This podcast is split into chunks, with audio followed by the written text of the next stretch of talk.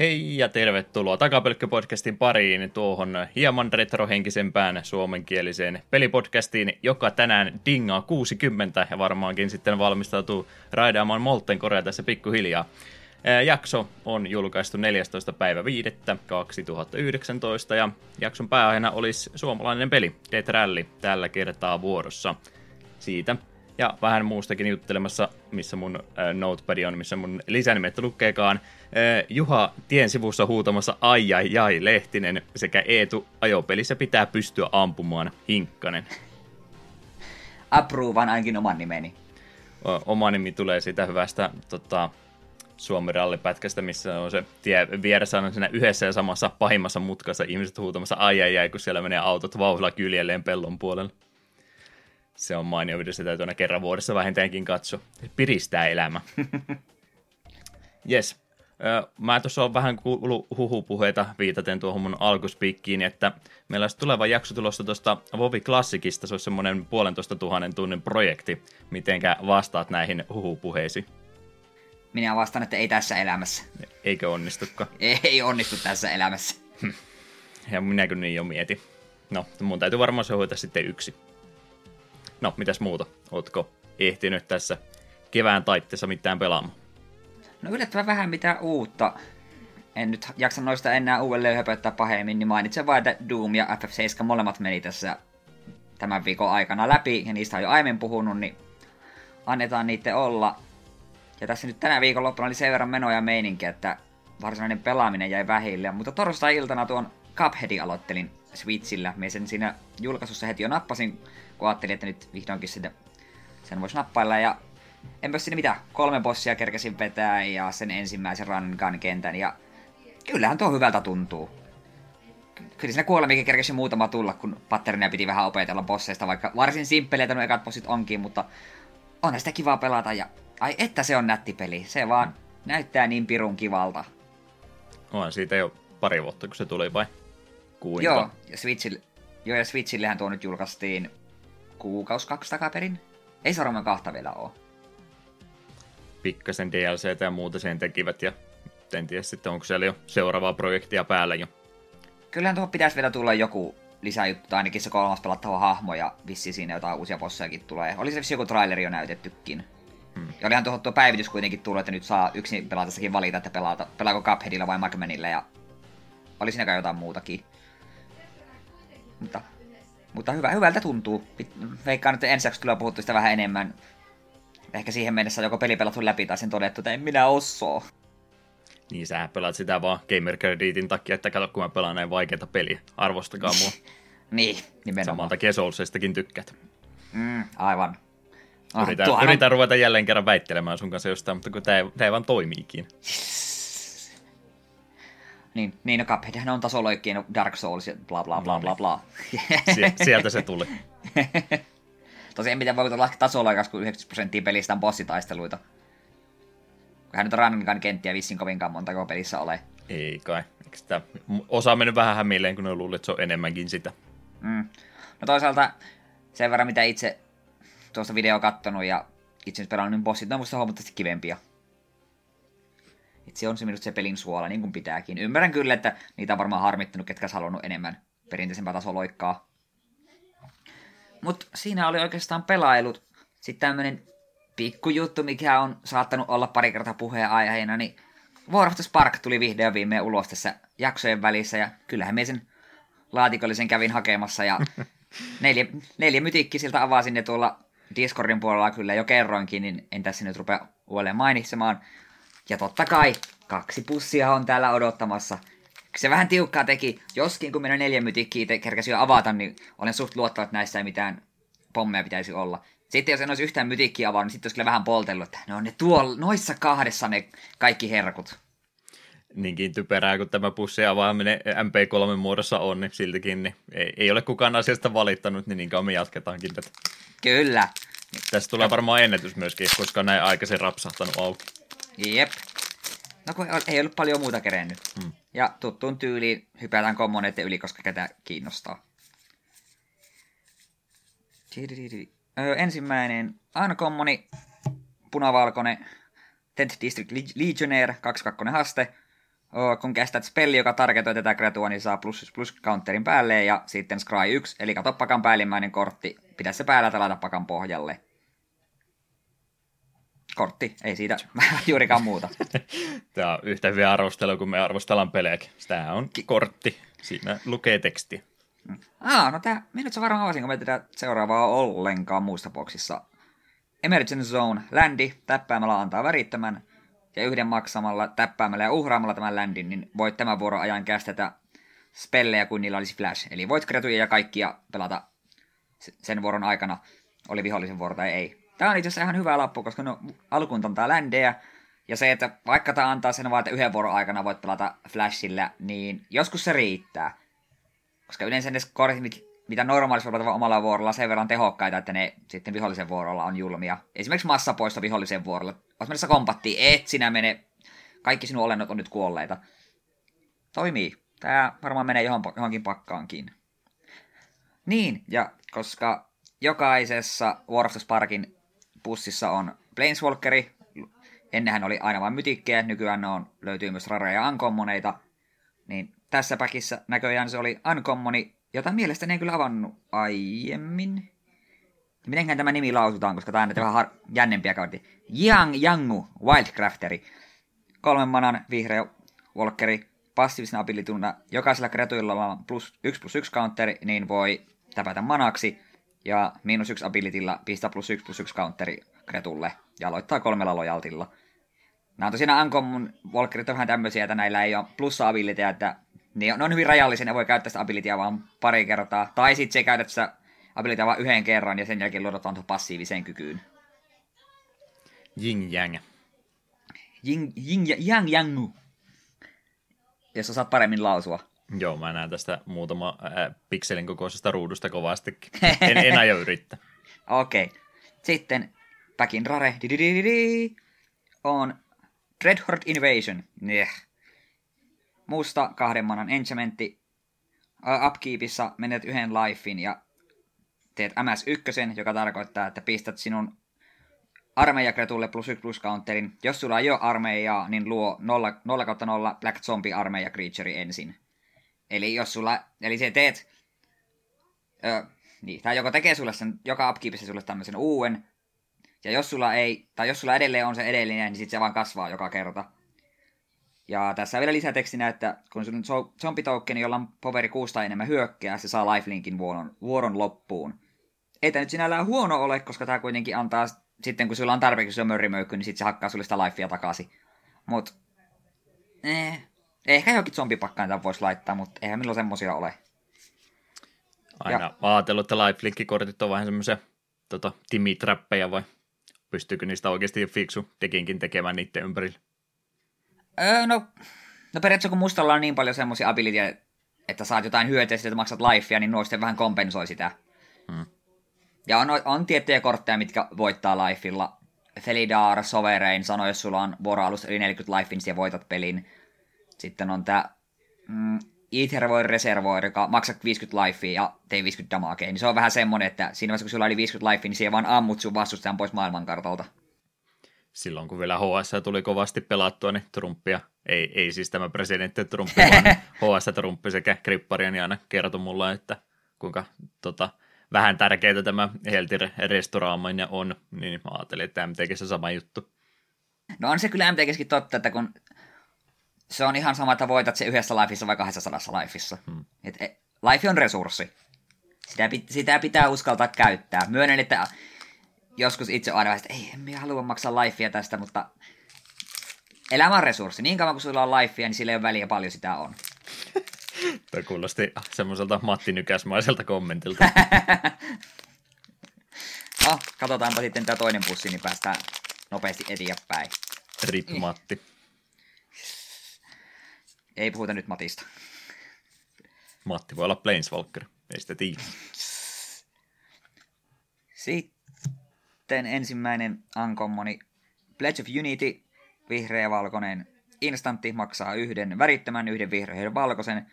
Pistä plus yksi plus yksi counter jokaiselle sun kretulle ja saat lifein jokaista kretua kohden tai kontrolloit. No, Niin, no token tekissä, missä sinulla saattaa pöydässä parhaimmillaan se 30 kretua, niin kyllä tämä yllättävän paljon auttaa. Ja toki just tälleen tuosta lifeista puheellen, spelli, mikä parantaa sulle vaikka 5 lifea, niin ei tee mitään, mutta spelli, mikä voi parantaa sulle 30 lifea, niin se on jo semmoinen kohtalaisen tuntuva määrä. Mm-hmm. Kun ei maksimi helttimäärää ollut. Jep. Sitten Uncommoni oh, Landi, Interplanar Beacon, aivan kesät Planeswalkerin, saat lifea. Kovasti nyt tätä lifea yritetään meille työntää. Mm. Täppäämällä antaa väritöntä, tai yhdellä manalla ja täppäämällä saat kaksi, öö, kaksi manaa mitä tahansa väriyhdistelmää, ne pitää olla eri värejä siis, ja tätä manaa voi käyttää vain Planeswalkereihin. Hmm. Ja täälläkin oli Uncommon Walkeri, Jaya, Venetrated Fire Mage, punainen viien manan. Jos jokin muu öö, tuo, tuo, tuo punainen, ko, punainen source lähde, niin puna, punainen mm. lähde, mitä se kontrolloi, tekisi damakea vastustajan tai permanenttiin tai ö, pelaajaan, niin se tekee sen verran plus yhden enemmän. Eli käytännössä sinun burnispellejä boostaa yhdellä ja miinus kakkosella tekee kaksi damakea mihin tahansa kohteeseen, aloittaa viidellä. Ne, ei. Niin, nämä Uncommon Walkerit on vähän tämmöisiä, että ei näillä paljon tee, mutta on niitä kiva olla olemassa. Ja toisaalta kun tuo kuitenkin tuo passiivinen ta- Red Source tarkoittaa myös sun kretuja niin johonkin punaiseen agrodekkiin, niin se jälleen hyökkäät vielä yksi ykkösellä, ne kaikki teki yhden damakin lisää, niin se on yllättävän paljon. Ei siis turha kortti, mutta ei mikään kovin jännittävä. Ja Rare on... Oh, katos perkele! Tämähän on mytikki. Hmm. Huono hmm. mytikki, mutta mytikki kuitenkin. Roalesk Apex Hybrid. Maksaa kaksi väritöntä, kaksi vihreitä ja yhden sinisen. Legendary Creature. Human Mutantti. Flying Trample, kun Roalesk tulee pöytään, niin voit pistää toiselle kretulle 2 plus 1 plus counteria, ja kun Roalesk kuolee, niin Pro Life reittaa, joka tarkoittaa sitä, että voit valita minkä tahansa määrän kortteja tai pelaajia, joilla on countereita ja antaa niille yhden lisää. Ja sen jälkeen Pro Life reittaa uudelleen.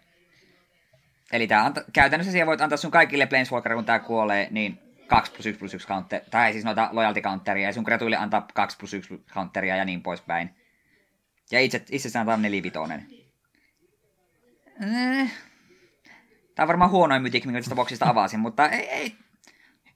Mutta mytikit on ne mytikkejä. Ei me pahakseni pistä. Ja on totta kai dekkejä, missä täällä voi tehdä ikäviä temppuja. Kaikki keräilet kumminkin. No, kyllä. Ja ei ollut foileja. No, mut perhana, oli se sitten kuitenkin viemytikin boksi, niin en minä voi valittaa. Hmm. Tuli Wastelandin jakson kunniaksi tuommoinen mutantti vielä loppu. Kyllä. Miten nyt vielä, kun tällainen, ja saadaan kuuntelijoillekin joku opetus tästä kaikesta, niin mitenkäs toi Planeswalkereiden kanssa menee, että pystyykö niitä olemaan tota, kahta yhtä aikaa jo pöydällä? Oliko ne jotain rajoituksia?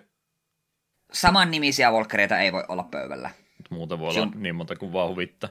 Kyllä, sulla voi olla Chai ja Chandra ja kai, Bolas ja kaikki mahdolliset sillä rivissä, mutta sitten sulla ei voi olla esimerkiksi kahta Bolasta. Mm. Ja näissäkin se sitten vielä menee sillä tavalla, että esimerkiksi tämä Yang Yangu, tästä on myös vanhempi versio, niin sulla ei voi olla näitä eri versioitakaan yhtä aikaa, koska se on sama, se on sama henkilö.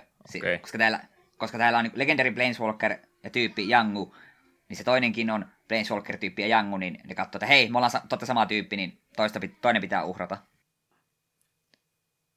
Se on hyvä tarkennus, olisi ajatellut, että se olisi ollut niin, että voi olla eri versioita kumminkin. Ei, ne, ne lasketaan, että ne on kuitenkin sille sama. Tämä on siinä mielessä epäloogista, koska on legendary creatureita, mistä on pari eri versioa, niin niiden kohdalla se katsotaan, että ei nämä ei ole, nämä ei ole sama tyyppi, vaan se menee sille jännästi, koska niiden tyypissä ei ole sitä tai creature-tyypissä ei ole sitä niiden nimeä, vaan ne on vaikka esimerkiksi Human Soldier.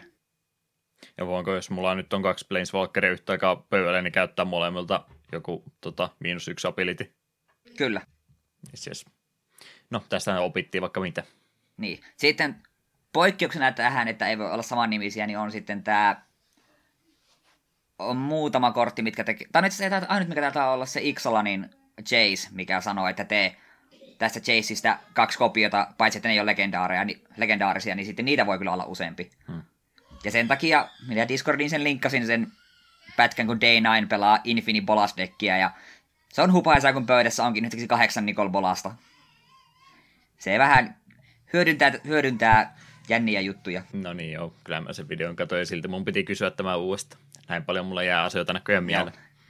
Jep, kun se on siinä missä jännä, kun tämä Jace sanoo miinus vitosella, että tee kaksi kopiota tästä Jaceista, jotka eivät ole legendaarisia, niin aina kun kortti puhuttelee itsest, puhuu itsestään, niin silloin se tarkoittaa, että siinä sääntöjen mukaan lukee tämä kortti. Eli kun Nicole Bolas kopioi tämän abilityn, niin silloin Nicole Bolasilla siinä, siinä lukee, että kopioi kaksi Nicole Bolasta. Kyllä, kyllä. Siinäkö Joo. kaikki tähän hätä? Siinä oli kaikki tähän hätää. Me on vähän hämmentynyt siltä vielä. Mikä tämä on? Mä oon nyt kaksi kertaa boksista jättänyt pari pussia piiloon ja niistä aina tullut, no molemmilla kerralla tullut mytiikki. Että selvästi tätä pitää ruveta harrastamaan. Joo, mä mietin, että sä rupeat varmaan tippaamaan sitä joka kerta, kun uusi setti tulee, niin KK-boksi no. ei vähemmällä ei pärjää. Se on, näinhän se menee, kun tota, koukkuun jää, niin koko ajan vaan tätä tota, hitin määrää vaan täytyy kasvattaa, että se tuntuu enää missä. Niin, pitää seuraavaksi se Rudi-taktiikalta aina kaksi boksia pitää avata, ei yksi riitä. Mm. Kaikille sun seuraajille kumminkin, Patreoneille. Kyllä. Kommonit heitä suoraan rosket, ei näitä edes katota. Ennen kuin mä rupean omistani höpisemään, niin mä vielä kysäisin, että varmaan olit kovasti Pro tässä viime aikana kattelu ja semmoista. Joo. me, me, mennäänkö me sinne vai ei? Eiköhän kaikki nyt jossain määrin tiedä, missä mennään, mutta kyllä se vähän shokerasta, mitä helvettiä tällä tapahtuu. Vähän kyllä veikkaan, että taisi Pro YouTube- ja Twitch-ura saada jonkinlaisen tyssäyksen. Hmm. Mahdollisesti. No en tiedä. Kyllä varmaan. No, Puoli vuotta pois, niin katsotaan mitä tapahtuu. Niin, mutta me väittäisin, että jos olisi ollut kyseessä vaan tämä ihmissuhdedraama, niin asia olisi ehkä voitu katsoa vähän sormien lävitse. Toki edelleen olisi porukka suuttunut, mutta sitten kun tuli tämä vähän isommat syytökset, jotka paljastuivat tosiksi ja tietyt kuvat pääsivät leviämään netissä ja niin poispäin, niin sitä ei noin vaan unoheta. Hmm. No, tuo Overwatchin puolta tulee myös mieleen siellä yksi liikapelaaja, tota oli kans, ää, alaikäisille tytöille vähän lähetellyt mitä sattuu, niin sekin tiimistä pistettiin pois ja se katosi vähäksi aikaa, mutta kyllä sekin sitten tuli kuusi kuukautta about myöhemmin takaisin ja näyttää ihan hyvin seuraajia edelleenkin olevat, että ei sitten tiedä, miten tuommoisille asioille aina käy. Jep harmi kyllä oli semmoinen henkilö, jota pitkään tuli katsottua, enkä mä nyt sillä olisi ajatellut ehkä, että jos täytyy epäillä, että kuka, kuka on jotain tämmöistä kikkailua mennyt tekemään, niin en olisi ehkä hänestä uskonut. Jep, sama, siksi se oli jotenkin niin shokeraavaa. Sen, minä luvin hänen vaimonsa tai eksonsa Heidin Twitter-sivua aika pitkälle ja katsoin, että ei oikeasti. Ja sitten mitä enemmän lukin, niin että ei hitto, että kyllä, kyllä tämä nyt aika pahalta näyttää. Hmm.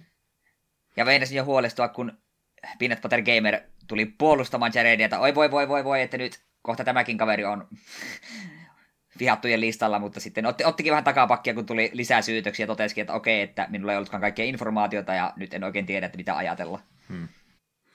Joo, siinä mielessä tuo oli tota, tuo, tuo meille rakas Tuulinin Niko, niin tuolla Twitterissä laittanut kanssa semmoisen, että on, on, onko se välttämättä syy, jos tota, YouTubetta ja pettää jotakin, että sä rupeat siinä vaiheessa lakkaat seuraamasta heitä, kun nyt miettii jotain Hollywoodin elokuvia, niin kyllähän siellä nyt aika moni tähti on kumminkin uransa aikana, niin tota, tota, eroja tullut sen takia, kun toisen kanssa petetty, eikä se nyt ole tässä vaiheessa syy ollut, että elokuvia katsoo, niin pidetäänkö me YouTubetta jotenkin eri arvossa, että heidän täytyy olla sitten niin pyhimyksiä, että ei saa mitään väärin tehdä. Mä puhun nyt tässä kohtaa pelkästä pettämisestä, sitten kun niin, mennään sam- tähän niin. alaikäisten kanssa kikkailuun, niin joo, sitten sit mä kyllä en enää pysty itsekään – mitään vasta-argumenttia heittämään, mutta ihan pelkkä pettäminen, niin onko se nyt välttämättä syy, että no minä nyt unsubscribean sinulta ja tämä on pahinta, mitä mä pystyn sulle tekemään.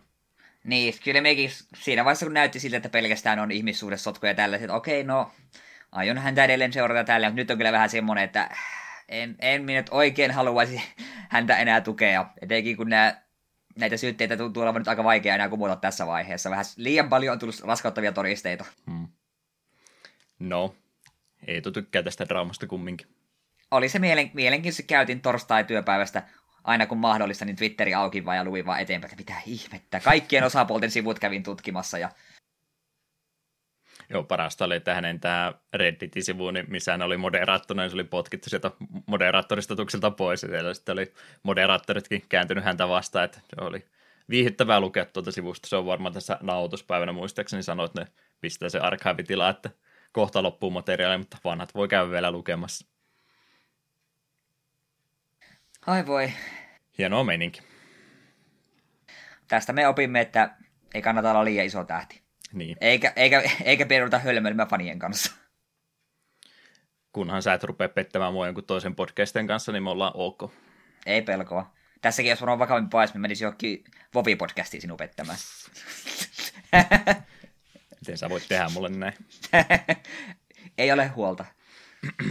Legend of Legacy. Mennäänkö me eteenpäin? Mennään vaan. Legend of Legacy, semmoinen 3DS-peli, minkä mä muistaakseni viime vuonna sanoin puolen kuun peleistä napanneeni mukaan ja halusin jotain 3DS-peliä vähän kokeilla, niin se oli itselle vielä kokonaan iskemätön peli ja ton toisen Legend-sanalla alkavan JRPG jälkeen, niin mitä ei pitänyt mainita, mutta joo, sekin, se, on, se on varmaan nyt valmistunut, että kyllä mun piti ne videot tehdä jo julkaisupäivään mennessä pois Legend of Legacyin takaisin, niin, niin 3DS roolipeli 2015 julkaistu ja Furio-niminen studio, jota mä en aikaisemmin ole tuntenutkaan, mutta on kyseinen lafka, joka tuon peli on tehnyt, niin tota, vähän erikoisempikin IRPG-tapaus kyseessä yritin, yritän sitä tässä nyt parhaani mukaan selittää, että miten tuo toimii.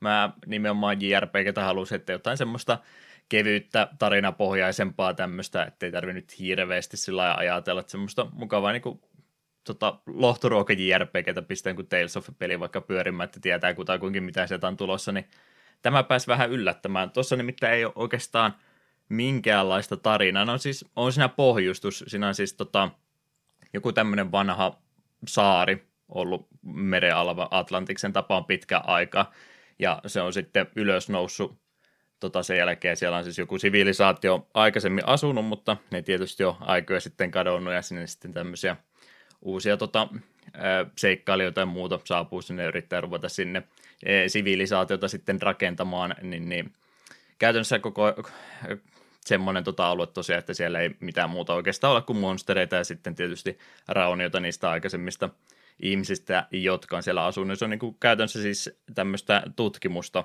käytännössä, että ei ole mitään sen isompaa tuon pohjustuksen jälkeen tarinaa, vaan lähdetään kartottamaan aluetta ihan niin kuin kirjaimellisesti. Jos menet aina uudelle alueelle, niin sulla on koko kartta eh, semmoisena, että siitä ei näy yhtään mitään, ja sitten kun sä oot tarpeeksi käynyt sitä tiettyä aluetta sitä läpi, niin se sitten piirtää se kartan sulle siihen valmiiksi, ja sen jälkeen kun sä palaat aina tänne pääkaupunkiin takaisin, sä pystyt sitten näitä karttoja myymään eteenpäin ja saamaan rahaa niistä. Ja se toki, kun sä myyt sen kartan pois, niin kyllä sulle kopio siitä jää, että et sä sitä ainutta, ainutta karttasi pois anna, mutta kumminkin, että tosi tärkeässä roolissa se, että joutuu tuossa itse sitten kartottamaan noita alueita. Ja muutenkin sillä pikkasen eri tavalla tehty koko taistelu ja muutenkin vuoropohjasta siis toki ei siinä mitään sen isompaa, mutta mulla on, mitä mä yritin tutkia, niin se liitetty tämä, että tämä on vähän tota, saakapelisarja, onko mitkään niistä sulle tuttuja? Nimi on tuttu, mutta en kyllä ole pelannut. Mä en tiedä, kuuluuko saakasarjan kaikki, missä on saaka, että Romancing saakat ja saaka Frontierit ja nämä ilmeisesti niitä kumminkin on, on tota se ympäriltä tehty useampiakin, mutta niihin on tätä peliä jonkin verran verrattu. Eli sulla ei siis hahmolla ole käytännössä semmoista perinteistä levelijuoksua, mitä nyt muissa peleissä on, että tulee leveli, saa tuon verran statteja ja eikä kun tietty skilli aukeaa tässä kohtaa, niin ei ole mitään semmoista, vaan jokainen yksittäinen ominaisuus ihan liikkeestä lähtien, niin niillä on omat levelinsä, että HP esimerkiksi tulee ainoastaan siitä, että saatat vahinkoa, mikä on vähän hankalaa aina, kun sulla on sitten tietysti takarivi, joka ottaa vähemmän vahinkoa. Mä menin ihan hämille, niin kuin yksi aamu ei ollut tuntiin saanut HPtä ollenkaan, mutta se johtui ihan siitä, että se ei ottanut vahinkoa, kun mun tota, paladiini, joka siinä oli karnetti, niin blokkaa niin paljon, että ei saanut mun takarvi ollenkaan helttiä, niin mun piti vaan lopettaa blokkaaminen kokonaan, että lyökää nyt vähän noitakin, että ne vahvistu siellä takana.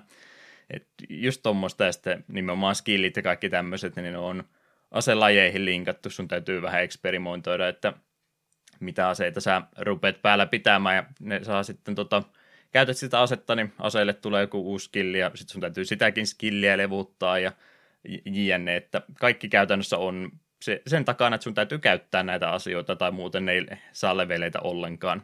Ja tuo ajattelin, että no okei, tämä on varmaan tosi grindivoittoinen. No käytännössä joo, mutta sä opit niitä skillejä sitä nopeammin, mitä vahvempia vihollisetkin on. Että jos sä menet vanhalle alueelle grindaamaan, niin sä et käytännössä saa yhtään mitä. Ehkä välillä saattaa tulla joku yksi leveli sinne tänne tietty juttu, mutta muuten se niin kannustaa sua, että meissä nyt vähän vahvempia vihollisia vastaan mätkimään, niin sun, saat sitten nopeammin siitä. Muistatko, että on missään sun pelaamassa JRPGssä tällä tavalla asiat ollut? Ei äkkiseltään tule mieleen. Tuo, että pitää ottaa damageita HP kasvaa, niin tulee Final Fantasy 2 mieleen, jota en ole juurikaan pelannut, koska en pidä sitä systeemistä ollenkaan. Hmm. Mutta tommonen just, että hahmot suht organisesti kasvaa siten, miten sä käytätkin niitä tuossa noin. Tähän mun sitä nyt sitten niin hirveästi tuosta olisi niin sanottava. No just niin kuin siis tämä koko systeemi, niin siinä ei ole mitään tutoriaaleja, ei mitään tämmöisiä selityksiä ollenkaan. Että sun täytyy se itse käytännössä kokeilla, että mitä, mitä asioita milläkin oppii. Mulla kävi esimerkiksi sillä, että sen päähahmon, minkä mä siinä otin, siinä tosiaan siis on, onko siinä kahdeksan vai yhdeksän eri hahmoa. Sä valkkaat niistä päähahmo, joka pikkasen vaikuttaa mitenkä, no ei se tarina varmaan, mä en ole siis loppuasti pelannut vielä, mutta jonkin verran tietysti puheisiin ja muihin asioihin vaikuttaa, mutta saat sen päähahmo valkata ja sitten se automaattisesti antaa sille ne kaksi hahmoa ja ne kaikki muut sitten tulee sinne suht pelialussa kumminkin että sä saat niitä kaikkia kyllä käyttää. Tosin sun täytyy sitten kaikille levuttaa kaikki asiat uudestaan. Mä totesin, että nope, nope, en rupea todellakaan tekemään näin, että tämä on tämä kolme ihan hyvä, että en jaksa ruveta alusta sitten teitä kaikkia muita levuttamaan ja varusteita teille hommaamaan myöskin. Tuossa nimittäin on raha ihan todella tiukassa. Sä nimenomaan niistä kartoista saat sen enimmän rahamäärä, mutta sä voit yhden alueen vaan kartottaa kerran, niin mitä sitten, että se oikein voi rintatakaan tuossa pelissä rahaa. Ehkä myymällä jotain droppeja tai tämmöistä, mutta tosi vaikeita on. Niin, niin ihan sulta näin mielipidettä kysyä, että onko, eh, no tämä on tietysti neljä vuotta sitten jo, mutta ei nyt niin kaukaisessa menneisyydessä ole, niin meneekö toi enää läpi, että peli ei käytännössä selitä sulle juurikaan mitään. Eihän, no nyt mennään takaisin taas Dark Soulsin, sekään nyt ei hirveästi selitä, mutta siis ihan yksinkertaisia pelimekaanikoita, että miten mä saan nyt tota, liikkeitä näille auki. Mulle kävi sillä tuon päähaamun kanssa, että mä laitoin sillä aksen käteen, mä tunnin sillä huidoin ja sitten mä kävin lukea jälkeenpäin, no, tämä ei opi mitään akseskille, että sori, se meni tunti sinä hukkaan, niin meneekö toi enää läpi sulla, että noin paljon jätetään vaan pelkkään testaamisen varaa internetin aikakaudella, kun sä voit joko itse koettaa selvittää tai sä menet googlettamaan ongelmasi ja saat vastauksen viiden sekunnin päästä. Ei se väärin että kaikkea selitetä auki, mutta tuommoinen, että mitään ei kerrota, niin tuntuu kyllä vähän julmalta suorastaan. Ja etenkin tuommoinen, että se voit antaa hahmolle aseen, jota se ei juurikaan pysty hyödyntämään, niin on vähän outoa. Niin, ka- Mikä tahansa muu rooli, roolipeli on sanonut, että ei, tämä hahmo ei käytä kirveitä, mene niin, pois. Sitä ei sanonut ollenkaan, että tää, tällä voi ihan niin. kelle tahansa pistää mitä tahansa ja ne voi normijättäkkiä käyttää, mutta se ei sitten suoraan kerro, että oppiiko ne niistä yhtään mitään. Niin tosi esimerkiksi, kyllähän Diskaessakin pystyy laittamaan mille tahansa klassille minkä tahansa aseen, mutta niissä kyllä näkyy hahmostatseissa, että hei, näitä aseita se ei osaa oikeasti hyödyntää. Hmm. Että näkyy niin statseina sille eestä S, että osaako se sitä asetta käyttää, miten hyvin se oppii sillä skillejä. Niin olisiko liikaa vaadittu joku tuommoinen esimerkiksi olla? Joo, tämä on kyllä siis siinä mielessä tosi kiinnostava puheaihe tämmöinen peli, ja mä en nyt halua koko jaksoa tähän käyttää, että tässä olisi aika paljon ne eri lähestymistapoja, miten tätä peliä voisi lähteä arvostelemaan. Tosi siis nätin näköinen peli on, ja hyvät musiikit, kaikki tällainen, muuten taistelusysteemi nyt ihan sellainen nota levuttamista lukottamatta, niin ei nyt se erikoinen kumminkaan, että kolme hahmoa, eri formaatiot niillä, että mihinkä kohtaan riveille sä ne pudotteletkaan, spellit ja kaikki on semmoiset, että sun täytyy se elementin kontrakti ensin avata, että sun täytyy vähän niin kuin kästetä semmoinen no niin, kontrakti nyt tässä käytännössä, että no nyt voi kästetä vaterispellejä, Eli ne ainoastaan toimii se aika, kun se kontrakti on auki. Harmin vaan, että vihollinen voi niitä myöskin hyödyntää, tai ikävämmässä tapauksessa se saattaa tuhlata sen tai vaihtaa jonkin muuhun, sä et voikaan taas kästetä pellejä ollenkaan, vaikka sä oot jo jonoon laittanut. Kaikki tämmöistä pientä kikkailua tuossa on, että mä en nyt tiedä, kun mä pelata tuota loppuun, mikä on tosi ikävä. Mä tykkään peli ideasta, mutta kun se ei ollut semmoinen JRPG, mitä mä tähän kohtaan halusin, niin pitääkö se nyt sitten hyllyyn vielä hetken laittaa takaisin ja palata myöhemmin. Enemmän se on ehkä tosiaan Dungeon Crawl kuin mikään tämmöinen perinteinen JRPG, mutta en sano, että se on huono asia. Täytyy vaan varautua, että pikkasen erilaisesta elämyksestä on nyt tällä kertaa kyse. Joo, me tätä just rupesin googlettelemaan, niin kyllä me muistan niin tästä kannesta, että me on tätä joskus miettinyt, pitäisiköhän tuo hankkia. Hmm. Ja ne, kun tämä näyttää niin screenshottejen perusteella, näyttää tosi kivalta. Niin. Mm. Joo, semmoiset chipimäiset haamot ja juokset siellä alueella, niin olet ehkä saattanut jossain videon pätkän nähdä, niin käytännössä niin kuin nämä tämmöiset, tänään on ne semmoiset kirjat, kun sä avaat, niin siitä tulee semmoinen rakennelma käytännössä niin, paperista. Niin, pop-up. Niin, vähän samalla efektillä kaikki noin puut ja muut ympäristöelementit nousee aina ylös, kun sä kävelet tarpeeksi lähelle. Nätin näköinen ja muuta, mutta täytyy varautua tosiaan, että suht semmoista, tota, tota, en sano nyt, niin, no en mä tiedä, onko se grindaamista, mitä mieltä sä oot. Ei, ei voi vanhoja grindata, mutta täytyy kumminkin vaan ää, tota, vahvempia vastaan grindata ja ei tarina. Kai se sitten on grindaamista, niin. en tiedä. Tästä voitaisiin väitellä vaikka kuinka paljon, mutta Data Rally oli jakson pääaiheena, niin me käytetään siihen mieluummin enemmän aikaa. Suosittelen kokeilla, jos vastaan tulee, sanotaan sen verran ainakin. Pokemon Blue on myöskin erittäin uusi peli. Huomaat varmaan, mitä tässä on tapahtunut. Mä oon pelannut 3DS-peliä, ja sitten mulla on DS kädessä, että olisiko jotain vähän helpompaa ja tutumpaa, niin menin Pokemon Blue sitten asentamaan. Tuttu peli. Onko siitä mitään tunteita? Mä vähän ajattelin, että, olla. Niin, tota, tota, mä vähän ajattelin, että voisi noita ekan kenen Pokemon-pelejä tässä muutenkin pelata. En tiedä, onko sillä mitään muuta syytä, mutta voi ehkä ollakin. Pulposauri otin, koska Pulposauri on ykkönen Pokedexissä ja ykkönen meidän sydämissä. Ootko miten pitkälle jo Ei, vetänyt? mä kaksi iltaa vasta vedin, niin mä vetänyt kun sinne tota kolmossalille asti, että vähän arpomista vielä, että mitä tuossa nyt käyttää. Pulposauri ja Nidorino on se female-versio. Nidorina on Okei. Okay. Ne aina, aina ne menee väärinpäin. Miksi ne on sillä Eikö se Riinan pitäisi olla vähän naisellisempi ja Riina on vähän niin kuin Gripperiina? Ei, siis, siis kumpi sulla nyt oli? Äh, naispuolinen. Niin Nido, Nidorina. Mm. Aivan Eikä jo. ole. Eikö Nidorina on mies? Tää täytyy nyt mennä tarkistamaan. Mä Nidorina on nainen. Riina. Se on se näkö, okei. Okay. No niin, mä menin vaan entistä enemmän sekaisin. Tupla sekaisin. Usko, luota minuun, minä kyllä osaan ykköskenen boksut. No näköjään sitten. Kyllähän ne kaikkien pitäisi osata. No. Joo, Bulbasauri, Nidorina ja Firo nyt on ne kolme vahvaa ja siinä nyt seuraavaksi tota, Drausi ja toi Sandshrew siinä kanssa, mutta mä en tiedä, tuleeko ne pääsee loppuun asti. Mä vähän ajattelin, että mä vedän sitten kun mennään päätyä asti, niin omasta voisi olla semmoinen aika jännä valinta pitkästä aikaa. Se on, voisi olla vähän villimpi. Fossiilia tulee saa... niin harvemmin käytettyä, kun on niin myöhään. No sepä, kun ne tulee niin myöhään käytettyä. Me silloin itse, kun pelasin viimeksi Blue, niin me meina silloin käyttää Aerodactylia, mutta siinä kun että ah, sen saa vasta seitsemän salin tienoilla, niin se on vähän nihkeitä siinä kohtaa ruveta grindaamaan uutta. Ja etenkin kun tuossa tuo grindaaminen ei ole kovin nopeata. Hmm. Vähän alkeisimpi, mutta edelleenkin noin toimii. Vähän Kyllä. hölmöt spritithan niillä on tuossa ekassa versiossa ja muita pieniä ongelmia saattaa ehkä olla.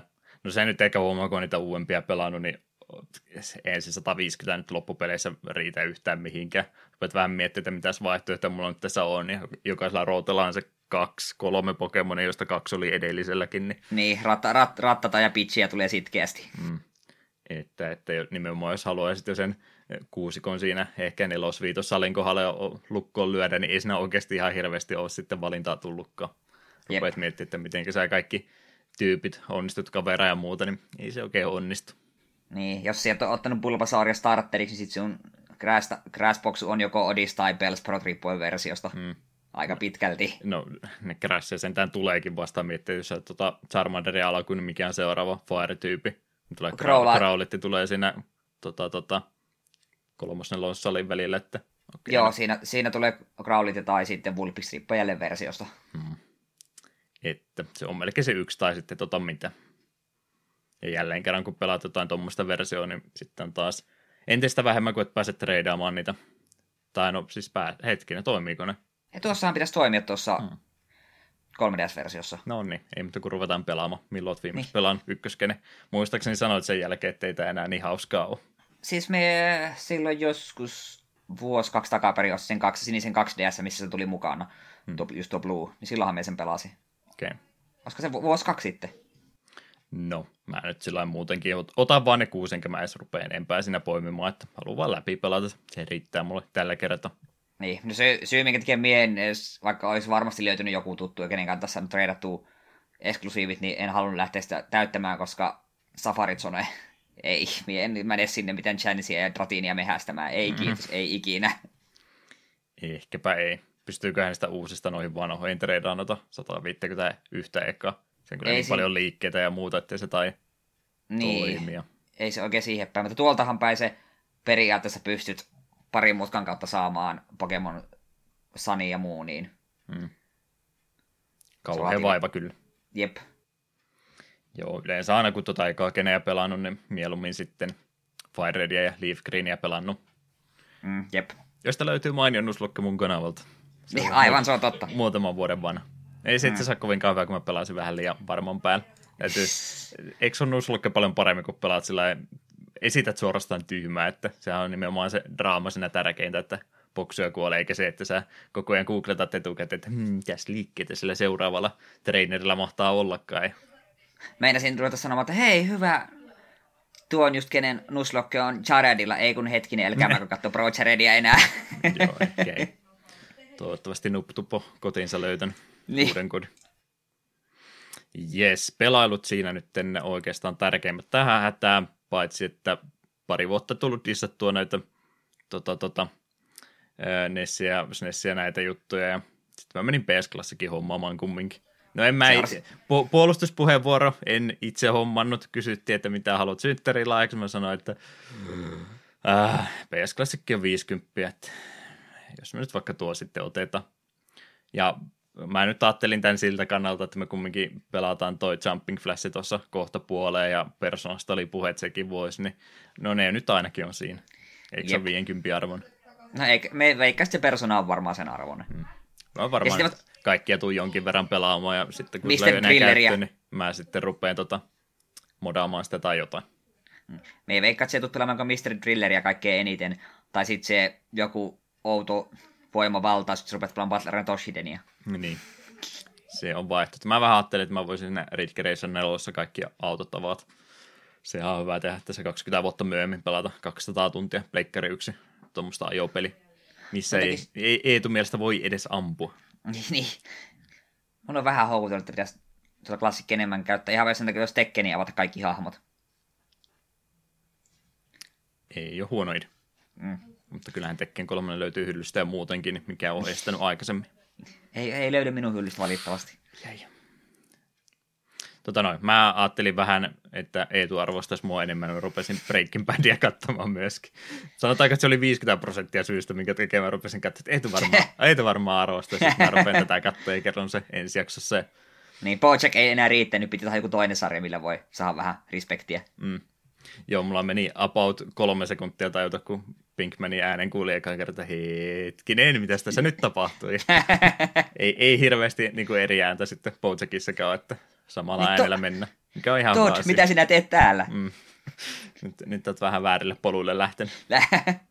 Joo, tota, seitsemän, ja, niin, seitsemän okay, jaksoa siinä ekassa kaudessa vaan oli, että mä tota, sen pilottijakson katsoin, mikä on varmaan muuten, no mä en ole siis läheskään kaikkia ison profiilin sarjoja katsonut, mutta miten pilottijaksoihin tulee, niin varmaan Breaking Badin eka jakso on se, mikä niinku parhaiten koukuttaa koko sarjaa ylipäätänsä. Mä sen se, se näyttää aika nopeasti, että mistä on kyse. Mm kattelin sen tota, vähän ennen puolta, ja sitten mä rupesin laskemaan, että okei, jos mä näen koko kuusi jaksoa loppuun, katson tästä vielä jälkeenpäin, niin mä saan ehkä tunti puolitoista unta, että tämä on hyvä suunnitelma tällä Ei, en mä siihen lähtenyt, kyllä mä sitten maltoin seuraavaan päivään. Kattelin sitä rauhassa se ikan kauden siitä alta pois, ja mitä sitä nyt sitten on viisi kautta vaan, että ei ilmeisesti kautta, joo. niin mahdottomasti muutenkaan. Mä ajattelin, että onko tämä enemmän vaan pelkästään sitä eh, Dextermäistä, että päähahmo tekee ikäviä asioita, sitä yritetään piilotella mahdollisimman paljon ja se on niin kuin kaikki sen yhden hahmon ympärillä, mutta mitä nyt ekan kauden perusteella tulee, niin ei se nyt lähipiirikään välttämättä niin kaikki ihan tota, tota, täysiä pyhimyksiä ole, että jokaisella tuntuu äh, Skyleria lukuun ottamatta ainakin tässä vaiheessa olevan jotain semmoista salattavaa myöskin mutta en tiedä, miten se sitten siitä eteenpäin menee. Oliko se vaan tämmöinen pieni, pieni asia ykköskaudella vai tuleeko siitä sitten isompaa kehitystä myöhemmin? Ei tule halua varmaan spoilata. En halua spoilata, mutta voin sen verran sanoa, että kyllä hahmoilla tärkeä rooli pysyy koko ajan, mutta totta kai Walt ja Jesse on ne se on se, se, on se pääkaksikko, ja niiden elämä tulee olemaan se kaikkein tärkein. Hmm. Joo, aina ajatellut, että minkälainenhan tämä Voltti sitten on, kun vaan kuvia nähnyt tämmöisestä keski-ikäisestä, selvästikin kovakalloisesta äh, tota, toimintasankarista, ja se olikin sitten kemiaopettaja alussa. Että kai se sitä kovenee vielä. No, pa- pakon sanailemana varmaankin jonkin verran. Se on, paljon voi antaa pisteitä näyttelijälle siitä, että se katsoo sen skaalan, mihin se menee ykköskaudesta vitoskauden loppuun, niin muutos on aika valtava, vaikka sitä on mahdotonta sanoa, että missä kohtaa se muutos on tapahtunut. Se on vaan luonnostaan, hahmo mm. on kasvanut ja muuttunut. Hirmuinen kingpin siitä varmaan siis tulossa. Mm. En, en voi sanoa mitään, katso vaan. Hmm. Aionkin, ei tarvitse pyytää ja kehottaa. Ja sitten kun tuo on katsottu, niin sitten Peter Call Saul. Sinä ymmärrät sitten, kun Saul Goodman tulee kuvioihin, että haluat hänestäkin tietää enemmän. Hmm. Jes, jes. Tota, mä vielä tuossa eilen illalla tuommoista dokkaria kehotettiin kattoon, tai dokkarisarjaa tässä tapauksessa, Dark Side of the Ringia. Tota, wrestlingin puolta, niin siellä niitä vähän surullisempia tapauksia sitten ne käyty läpi, että mitä on tähdille tapahtunut jälkeenpäin, ja en muista nyt montako jaksoa niitä on tullut, mä vaan se ekaan katoin, missä nyt oli Matsomanista ja Elisabetista, mutta nämä tarinat on jo niin moneen kertaan muualta kuullut, siinä mielessä ei, ei mitään uutta faktatietoa sinänsä tullut, mutta tuotantarvot kumminkin ihan kohdallaan ja muutenkin, että jotain vaihtoehtoista vapaa aiheesta tuotantoa, mitä ihan mielen, mielellään katsoo, ainakin mieluummin kuin kolme tuntia roovia tänä päivänä, joka on, on aika tuskasta, ja mä en tiedä, minkä takia mä Networkista tällä hetkellä kymppiä kuussa maksankaan, kun mä en katso sieltä yhtään mitään se on vähän surkeata toi VVM, niin kun niillä on aivan uskomattoman täydellinen rosteri, ja sitten mä sitten ei vaan jaksa katsoa ollenkaan, että en tiedä. Ootellaanko tässä ee, ison Bosmanin, ei siis ei Big Bosmanin, vaan anteeksi Vince McMahonin poismenoa tässä näin, että saadaan ehkä vähän asioita modernisoitua, en tiedä. Tämä oli käynyt toi VV Suomessa tuossa hetkinen perjantai-lauantai-iltana, nyt sunnuntaina – tässä ollaan nauhoittelemassa. Multa meni ihan kokonaan ohi. Kyllä mä ehkä sitä mainitsin viime vuoden puolella, että hetkinen siellä on muuten ensi vuodella laitettu päivä, että on tulossa. Ja hm, jäi vähän harmittaan, kun huomasin, että rupesi niissä retkulta ja muuta tulee kuvia, että siellä on Poppo on käynyt katsomassa wrestlingiä, että siitä on viime kerrasta aikaa. Piti käydä ihan googlettamassa, että milloin se ne olikaan silloin aikanaan. Se oli ilmeisesti jossain 2009kin ollut, mutta mut piti tsekata, että mitä ne oli silloin itse kun vähän, vähän, vähän nuorempi oli, sitten melkein 15 vuotta, 2004 ja 2005 mä kävin katsoa, niin silloin oli näköjään ne e, live shot, mitä tuli käytyä liveenä katsomassa ja hienoja reissuja ne sinänsä oli. Matsit oli vähän mitä oli, ainakin parempaa poppoota siellä oli kuin nyt kuulemma, mutta aika vähän niistä loppupeleissä sitten muista sanottiin vaan mulle, että älä rupea sillä sun halvalla digikameralla koko showta vaan katsomaan kameran läpi, ja minä en uskonut, ja nyt olen melkein kaiken unohtanut, ja ne digikuvatkin on sitten jo hukassa, että voi voi. Näin Rick Flairin takapuolen kumminkin paljana, niin se oli tietysti se arvosta. Se ei unohdu ikin. Ilmeisesti se oli Rick Flairin näitä vakio live show move, että täytyy housut vetää alas jossakin kohta. Takapuoli vaan etu, älä, älä, älä säikähdä. Niitä jotain sivöitä sentään. Niin, ei niin kuin Pro Jared. Taas menin takaisin. Ei, voi voi. Joo, eiköhän siinä olisi nämä alkuspiikit, paljon kuin me ollaan tähänkin jo käytetty aika, kolme varttia. Takapulkku laatua jälleen kerran. Kyllä. Eiköhän mennä eteenpäin. Black Market Teme, High Speed Track 1, kuunnellaan Death OSTltä nyt ja sitten uutisotsikoita.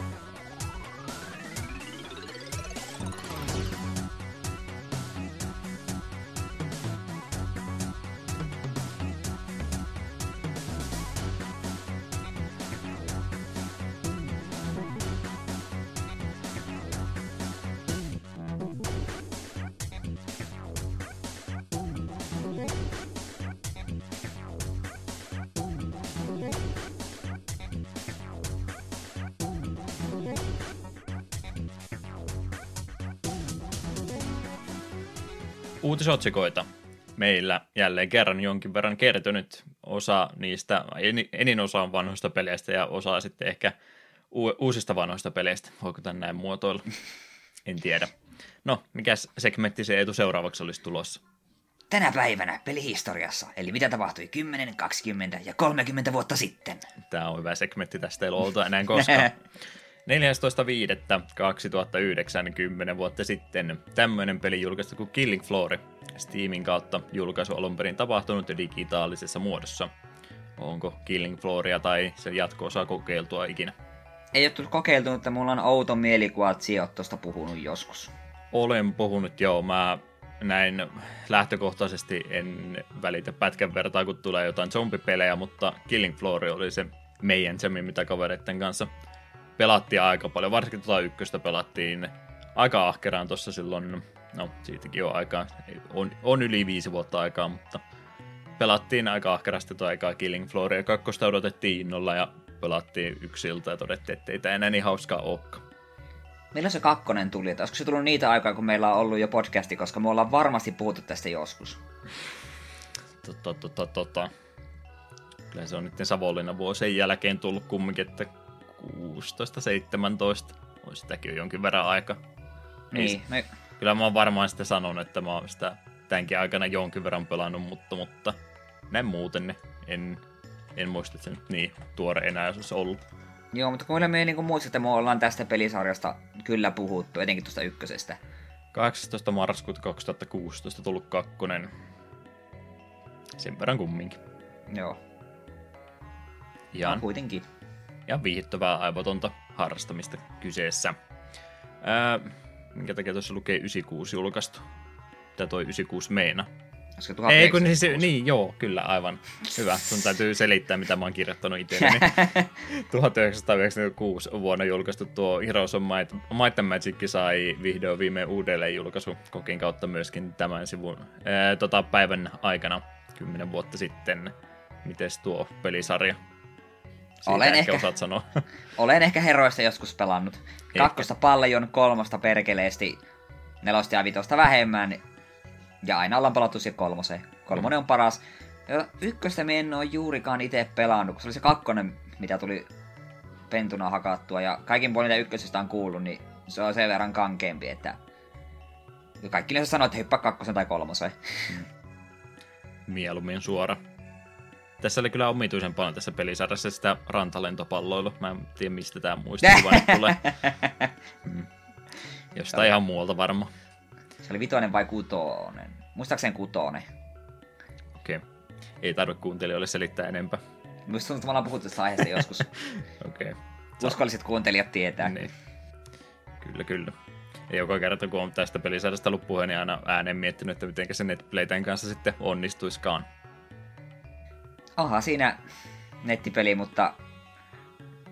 Koska niin, mitenkään tuossa meni. Kun Age of Wondersissahan ne vuorot pelataan niin kuin yhtä aikaa, sitten kun kaikki on valmiita, niin sitten klikataan, että no niin, mennään seuraavaan vuoroon. Niin minä on varmaan, eikö tässä sitten vaan silleen, ainakin jos vanhemmissa, että se pelaat vuorossa, sitten sit tuitat mustaa ruutua sille välin, kun vastustajat tekee vuorossa. Mm. Koska se et pystynyt, minun mielestä se oli silleen, että se, koska mä netissä joskus kakkosta tai kolm, ja kolmosta on kaverin kanssa joskus pelannut netin kautta, niin se oli just sitä, että kun vihollinen oli pelannut, minä olin pelannut vuorosta, me tuijotin sitä mustaa ruutua, me en pystynyt omia juttuja niin katsomaan siltä, me tuijotin vaan mustaa ruutua ja odotin, että vastustaja saa vuorossa tehtyä.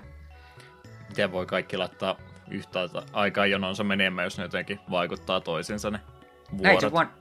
No Age of Wondersissa meni just sillä tavalla, että kaikki pelat vuorossa. Jos ei näet, että hei, tuo, tuolla oli könöttää tuo armeija tuossa ja se ei liikuttu se sillä välin, niin se pystyt mennä haastamaan sen taistelun. Sitten tulee ilmoitus, hei sinunkin puu hyökätään. Hmm. No, ehkä jonain päivänä. Nettipeliä kumminkin keksii vaan mitä se downtimeen sitten fiksumpaa voi tehdä. Laittaa toisen Might pelin siihen sitten niin, pyörä. kyllä. Ei muuta kuin lisää vaan ruutuja, niin sillähän tämä ratkeaa. Nyt vaikka Heroiksesta oli puhetta ja mainitsi Age of Wonders, niin mietin, että mulla Age of Wonders 3 on Steamin kautta ostettuna, ja onko meistä pelannut tunnin. Tek, tekis mieli pelata lisää, ja mun mielestä mulla on se kakkonenkin, tai se, kakkonen, se Shadow Magic, joka on minusta tuon genren para, paras peli. Jopa parempi kuin Heroes 3, uskallan väittää. Hot take. Kyllä, tämä saattoi suututtaa jonkun, mutta mä enkä pelaamaan Shadow Magicia ennen kuin tulette uhoamaan.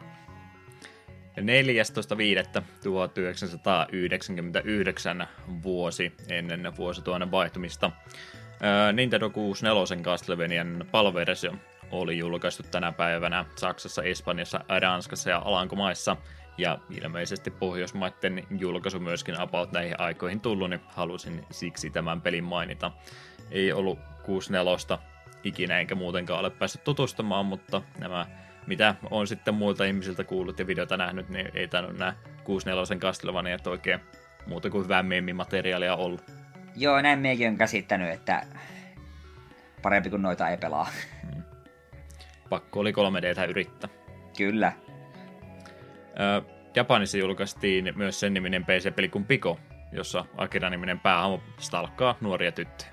Sopii johonkin muuhunkin asiaan, mistä ollaan puhuttu tässä jaksossa. Ei ne olisi muuten ottanut, mutta kun huomasin tuonne, ajattelin, että hei, otetaanpas tuostakin mainita. Miten se ei tuo, onko tullut pikoa pelattua aikanaan? No ei ole kyllä pikoa tullut pelattua. Okay. Voisiko se olla meidän seuraava peli? Se sitten laitetaan jonon jatkoksi. Metroidi putoaa nyt, tämä on vähän tärkeämpää. Mm. Öö, 30 vuotta sitten ei ollut 14. päivä mitään, mutta 13. päivä olisi julkaistu sen niminen peli kuin Pure, jos tämmöinen animehenkinen deittailu simulaattoripeli, jonka lukiolais päähamon nimi on myöskin Akira. No, pakko oli jotain tälle päivälle ottaa ja tuo oli paras. No niin. Älä nauriskeli. Akiroita kaikkialla. Ootko Akira-elokuvaa tai mangaa ehkäpä lukenut? Molemmat. Oho, manga on kuulemma parempi.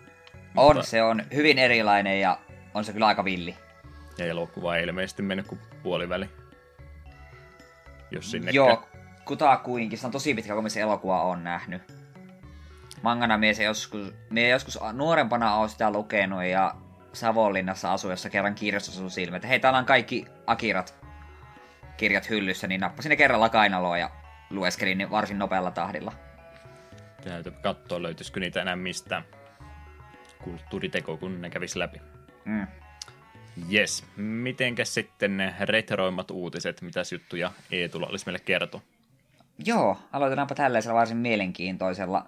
Laadukkaista lasten animaatiostutun DIC animaatiostudion jäämistöstä on löytynyt promomateriaalia neljästä peliähessarjasta, jota suunniteltiin animoitavaksi Marion ja Zelda-sarjojen tavoin. Nämä neljä ohjelmaa olisivat mitä ilmeisin muodostaneet peliaiheisen Super Mario Bros. Power Hour-nimisen ohjelmakokonaisuuden – Ohjelmista olisivat kuuluneet animaatiot perusten Castlevaniaan, Double Dragoniin, California Gamesiin ja Metroidiin. Jotenkin tuo California Games tuolla välissä on hämmentävä lisäys. Hmm.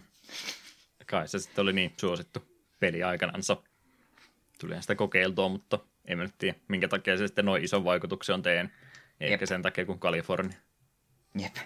Ajatellaan, saada vähän tota, tota, jenkkimaisemiakin piirrettyä. Mm mä oon vähän pettynyt, kun sä tanssit ton studion nimi yli, kun se pitää lausua Dick.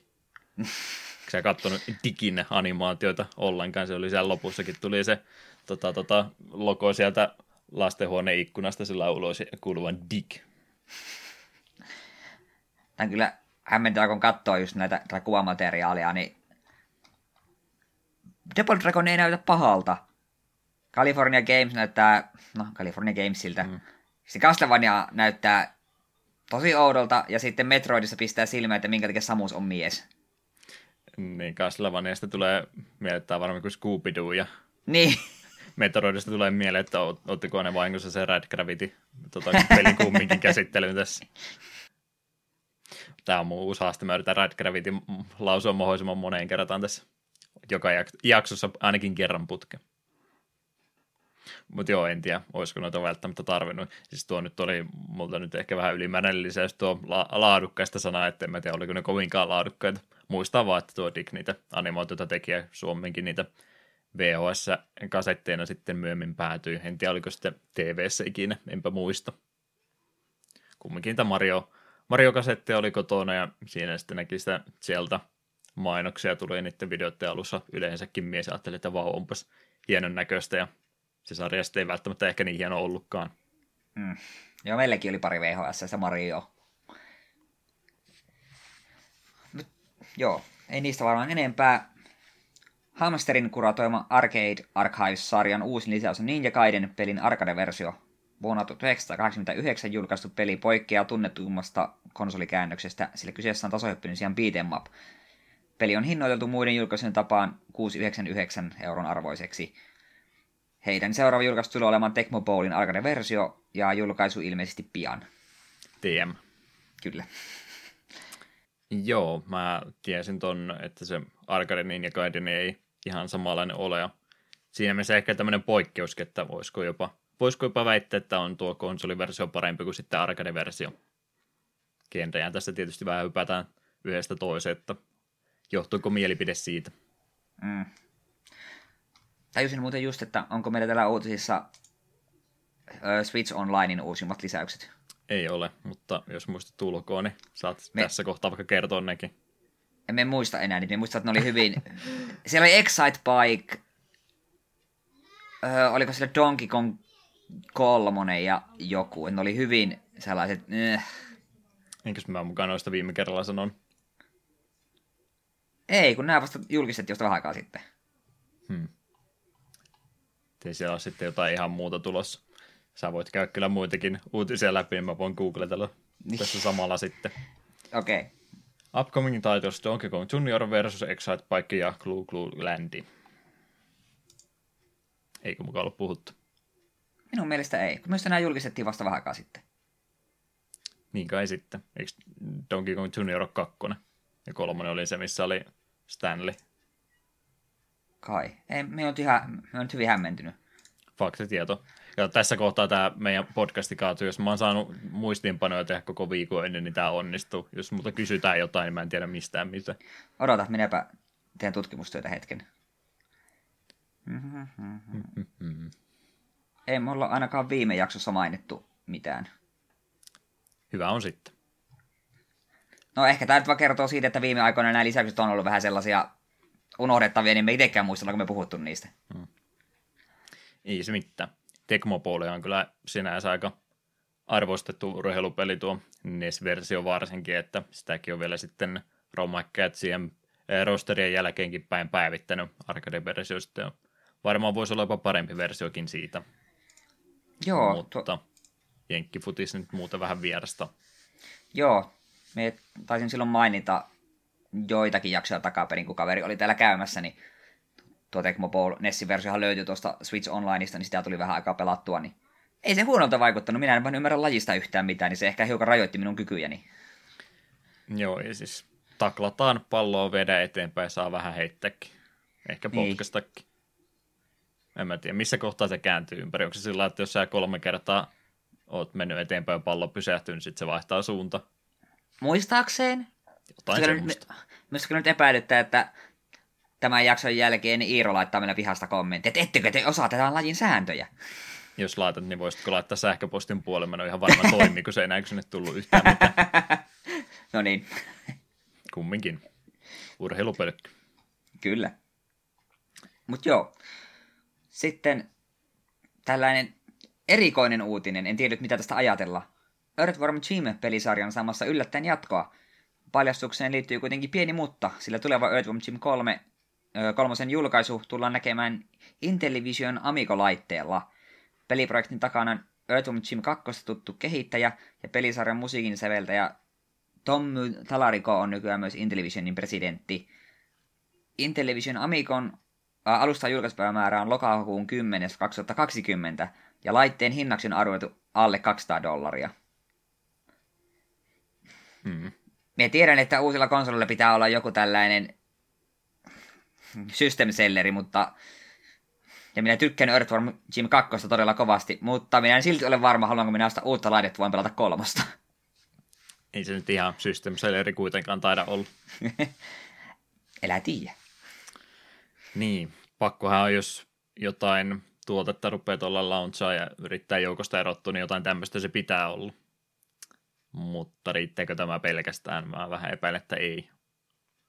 Intellivision ei alle 20 keskuudessa sano yhtään mitään, alle 30 keskuudessa niin se oli se joku laite, mikä ei pärjännyt kovinkaan hyvin. Tai no, kai se ilmeisesti Jenkeissä kutakuinkin ihan hyvinkin menestyi, mutta se sitten tuo ostajakunta niin taitaa olla siellä 450 paikkeilla ennemminkin.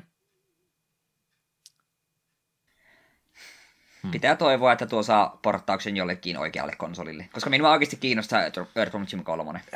Joo, eiköhän se ole joku tämmöinen timed exclusive kumminkin kyseessä, että vuoden kaksi on siellä ja sitten se ilman isompia uutisia niin ilmestyy muillekin alustoille.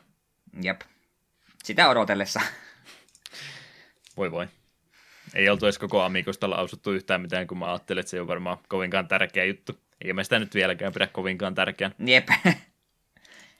No, onnea menestystä silti. Sitten vielä viimeinen isompi uutinen. Sonic-leffan traileri on ulkona. Se on nyt, traileri on nähty ja, ja, ja. Tarvitseeko siitä nyt hirveästi edes sanoa mitään muuta? No, vaikka mitähän sitä voi sanoa. Sehän oli täydellinen unelmien täyttymys. Me olin On, varautunut... Onneksi Maltto siis luopua sitä rumasta Sonicista, teki sitä vihdoinkin hyvän näköisen. Isku, kyllähän me kaikki oltiin varannut, että Sonic tulee näyttämään kamalalta, mutta että se näyttää tuolta. Ja ei, se traileri, miksi? Siis aloitetaanpa se nyt kaikkein isoimmasta kysymyksestä, että mitä ihme, ihmettä Gangstas Paradise sinne trailerissa teki? No, tuottajat oli kertoa sekin kuulu, ajattelin, että tämä kuulostaa ihan niin kuin Sonicilta, Gangstahan sekin on. Ja huolestuttaa tässä on se, että kun tuo avopuoliso tuppaa olemaan vähän semmoinen, että hän tykkää niin kovasti eläkeläistä heidän versioista, niin minullakin rupesi saamaan kesken traileri sinne heidän humppamiehen paratisi päässä, ja me en tiedä parantiko se, traileria yhtään. Miksi toi on editoinut YouTube tätä versiota? niin, onhan se vähän kummallista, kun on jo tota, fanikulta olemassa, mille voisi tätä elokuvaa markkinoida. Ajattelin, että niistä saa jo aika paljon ilmaisia mainostajia ja muutenkin hyvät pohjakassat tuottoihin tai varmat tuotot jo tuolle elokuvalle. Ja sitten todetaan, että tuossa on muuten ihan näppärän näköinen tota, hahmosuunnittelu ollut jo pitkä aika. Muutetaanpa se nyt ihan kokonaan. No ei nyt ihan kokonaan, mutta kumminkin, että jälleen kerran se piti tehdä pikkasen semmoinen oman näköisempi ja se menee sitten vaan huonompaan suuntaan. Jep. Omituinen ja... sekoitus oikeita siiliä ja vähän ehkä sitä vanhaakin. Väri ainakin oli nyt sama, mutta muuten oli aika lailla kaikki mittasuhteet mennyt uusiksi. Niin, ja sitten kun otetaan, mietitään tuosta trailerista myös niitä, että miten kaikki siinä olleet vitsit eivät toimineet, ja Jim Carrey robottikkina me en oikein vielä tiedä, vieläkään tiedä, mitä, mitä ihmettä tällä tapahtuu. Niin, no se tulee olemaan todennäköisesti elokuvan paras puoli. Kaikista huolimatta. Myönnän, se näytti ihan hauskalta siinä trailerin loppupuolella, missä siellä oli kunnon Robotnik-tyyli, oli kaljua ja pörröiset viikset ja vaatteetkin näyttivät siltä oikealta Robotnikilta, mutta silti. Niinpä niin. Tota, tota. En mä oikein ymmärrä sitä hahmomodelia, että miksi piti tommoseksi nyt sitten loppupeleissä tehdä. Ja se on vähän ehkä nyt tota, mm, omituista sinänsä, koska toivoo, että se olisi ollut erilainen, mutta nyt kun ne sanoo sitten jälkeenpäin, että okei, ollaan kuultu teidän palaute, me ruvetaan tekemään sitä uudestaan, e, ei sekään nyt enää tässä vaiheessa kovinkaan hyvä idea. Siellä on kumminkin aika paljon jo sitä seikeitä tässä vaiheessa tehty, ja mä en muista edes milloin se julkaisupäivä on, mutta rupeat nyt tekemään sitä kaikkea uudestaan, niin no, no siellä kun korealaiset vai ketkä sitä nyt onkaan animoimassa tässä kohtaa, niin ne ei varmaan kotiin lähdössä vähän aika. Todennäköisesti ei. Mutta joo, en mä tiedä, minkä takia sitä täytyy tosiaan ton näköinen tehdä, että miettii jotain vanhaa Roger Rabbitin elokuvaakin, niin sehän on siis tosi ruman näköinen, kun se ei näytä yhtään oikealta vai mitä. Niin, aivan, tietysti. Että mik, miksi ei oltaisi vaan voitu vanhassa pysyä? Miksi sitä piti tehdä karvainen kaksijalkainen sinisen värinen siili? Musta kyllä tuntuu tällä leffalla myös vähän sekin ongelma, että vaikka se olisi parempi kuin miltä se näyttää, niin Detective, Detective Pikachu vie aika paljon tänä vuonna huomioita tuollaisissa elokuvissa. Jep. Sen, senhän tämä ensi ilta oli nyt tässä viikonlopun aikana. Ja...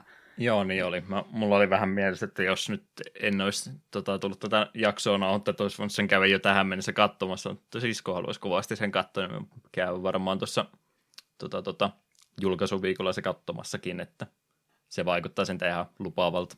Jep, me ollaan kanssa ollut vähän suunnitelmassa tällä viikolla, tai nyt tulee, no siis niin tällä viikolla kun jakso tulee ulos, niin suunnittelin, että jos sen kävisi joku ilta katsomassa, se oikeasti vaikuttaa ihan kivalta. Hmm. Hauska reaktio vaan jo huomannut pelkästään trailereista, kun muutama muukin leffan tässä viime aikoina käynyt katsomassa, se on ollut se Detective Pikachun traileri sinä aina sitä ennen, niin lapset sillä naurasta, että ei her- herra jästäs miten noloa ja aikuiset sillä takana, jes toi näyttää tosi hyvältä. Mm. siellä, siellä ei siis lapsia ole tulossa katsomaan sitä elokuvaa ollenkaan. Eikä se haittaa. Mutta odotetaan traileria innolla ja extra sitten tulossa ensi illan jälkeen. Niinhän me luvattiin. Kyllä. Huhhuh, pikauutisia. Mennään mukavampiin aiheisiin. Hashtag Show ja Vats. Tota noin. Soulja on langitettu 240 päivän vangeusrangaistus aikaisemmista töhöilystensä hupsista keikkaa. Nyt tässä kävi näin. En ole uusia konsoleita mieltä vähän aikaa nähnyt, että olisi tullut ulos, että onko nyt vähän ollut muita kiireitä sitten. Hmm. Kuinka moni on yllättynyt, että kaveri sai vankeusrangaistuksen? Niin, pääsen. En mä olisi konsolivalmistajalta tuommoisia tekoja uskonut. No, katsotaan, onko tämä tota, Soulivatsin loppu vai ei. Ehkä minä annan tilanne raportteja siitä, miten rangaistus etenee sitten. Käyn siellä aina kahden viikon välein moikkaamassa ja kysymässä, mitä kuuluu. Eikä sitä vankilasta käsiä ruppe siellä uutta te- u- uusia seikkailuja suunnittelemaan. Mm trailereista puheen ollen ja sen takia pikautissa, koska tämä nyt ei ole vanha peli tai lähdemateriaali on vanha peli, mutta muuten kaikki näköjään näyttäisi uudistetulta, eli toi Final Fantasy 7 traileri tuli about kolme vuotta, kun tässä meni se edellisen ilmoituksen jälkeen, että me ollaan tekemässä tätä näin, niin kiva se oli minuutti saada videotakin tuosta. Ja, ja, ja. No, ihan nätin näköinen joo, tiedettiin, että taistelusysteemi on mennyt uusiksi ja muuta, mutta en mä nyt oikein tiedä, mitä tuosta ajatella. En mä siis edelleenkään usko, että sitä peliä on tulossa koskaan, mutta kuitenkin ihan kiva, että ne jakso pienen videon tehdä. Niin. Kyllähän ne siinä trailerin lopussa lupaili, että olisi kesäkuussa vai heinäkuussa olisi tulossa lisätietoja. Niin, no, katsotaan sitten, mutta eniten minua tuossa kyllä häiritsee juuri se taistelusysteemi. Se näyttää pelottavan paljon Final Fantasy 15 ja minä en juurikaan pitänyt Final Fantasy 15 taistelusysteemistä. Ja etenkin kun vasta nyt on Seiskan pelas uudelleen, niin kuin tuo alkuperäisen, ja se peli vaan edelleen toimi kaikin puolin, niin en oikein näe enää syytä, että miksi tuota pitää edes tehdä, muuta kuin sen takia, että se nimi myy. Hmm. Ja kysyntää on ollut niin paljon. Hmm. Kaikki sitä toivoo kumminkin, että siitä kun riimekki tulisi. Ja... Niin, jos se nyt kumminkin kaikista minun odotuksista huolimatta tuleekin jonain päivänä, niin ei se mulla siis haittaa, että mulla olisi vuoropohjainen, anteeksi kun mikki on huidon tässä näin, niin tota, tota, action-pohjainen ja vuoropohjainen, niin ihan sama, että kumpi tulee, että sinänsä siinä mielessä ei mulle mitään merkitystä nyt ollut tuon kanssa. Mietin vaan, kun ne puhuu sitä episodin pohjaisuudesta, että miten ne meinaa sitten tuo jaotella. Tuo, no en usko, että nyt neljään sitä voi saada, eihän neloslevyllä niin hirveästi ei siinä, kuin kolme le- ei siinä kuin kolme levyä ensinnäkään. Aa, niin. Onko siellä vaan kolme? Okei. Okay. Oh. No Legend of Dragonissa on neljä, niin se on parempi peli sen takia. Aivan. Kun siis, ja se, no periaatteessa Seiskahan on vaan teoriassa kahdella levyllä, koska kolmoslevyhän alkaa siitä, kun mennään vikaan dunkkuun. Käytännössä joo, mutta miten sä sen sitten episodipoiksi peliksi ajattelet? Onko Midgari tota lähöstä ensimmäinen pätkää siitä sinne pyramidille asti, kun se Firotti saa Black Materia anteeksi spoilereista, ja niin. onko se sitten kolmasosa siitä eteenpäin vai mitenkä? Se tuntuisi melkein, että se on yksi niin kuin lopetuskohtais looginen se ensimmäisen ja toisen levyn vaihdos, koska siinä yhdelle hahmolle käy hassusti. Ai, sä oikein välttelet niitä niin, se on, no niin, hyvä. Se on sellainen villi, se on villi cliffhangeri, tosin villi cliffhanger, jonka kaikki tietää. No niin, no, sä oot sentään parempi kuin minä. Niin. Hyvin vältet.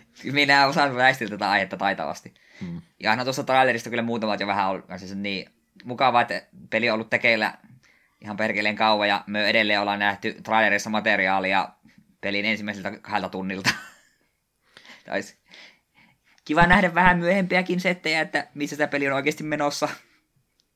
Se siitä taistelusysteemistä vielä, että sehän taisi olla ihan eka takapalkkijakso, kun mä vielä pelasin sitä 15 peliä tuossa muutenkin, niin mä en sitä loppuasti koskaan pelannut, kun mä jäin siihen sivutehtävä rumpaa vaan pyörimään, en malttanut jatkaa sitten loppupeleissä eteenpäin kumminkaan. Kyllä mä sitä sen kuin parikymmentä tuntia kumminkin pelasin, niin siitä huolimatta niin ei se niinku avautunut mulle se taistelusysteemi vieläkään. Se tuntui niin automatisoidulta, että se oli ihan sama mitä mä tein, niin jotain järkevää kumminkin tapahtui.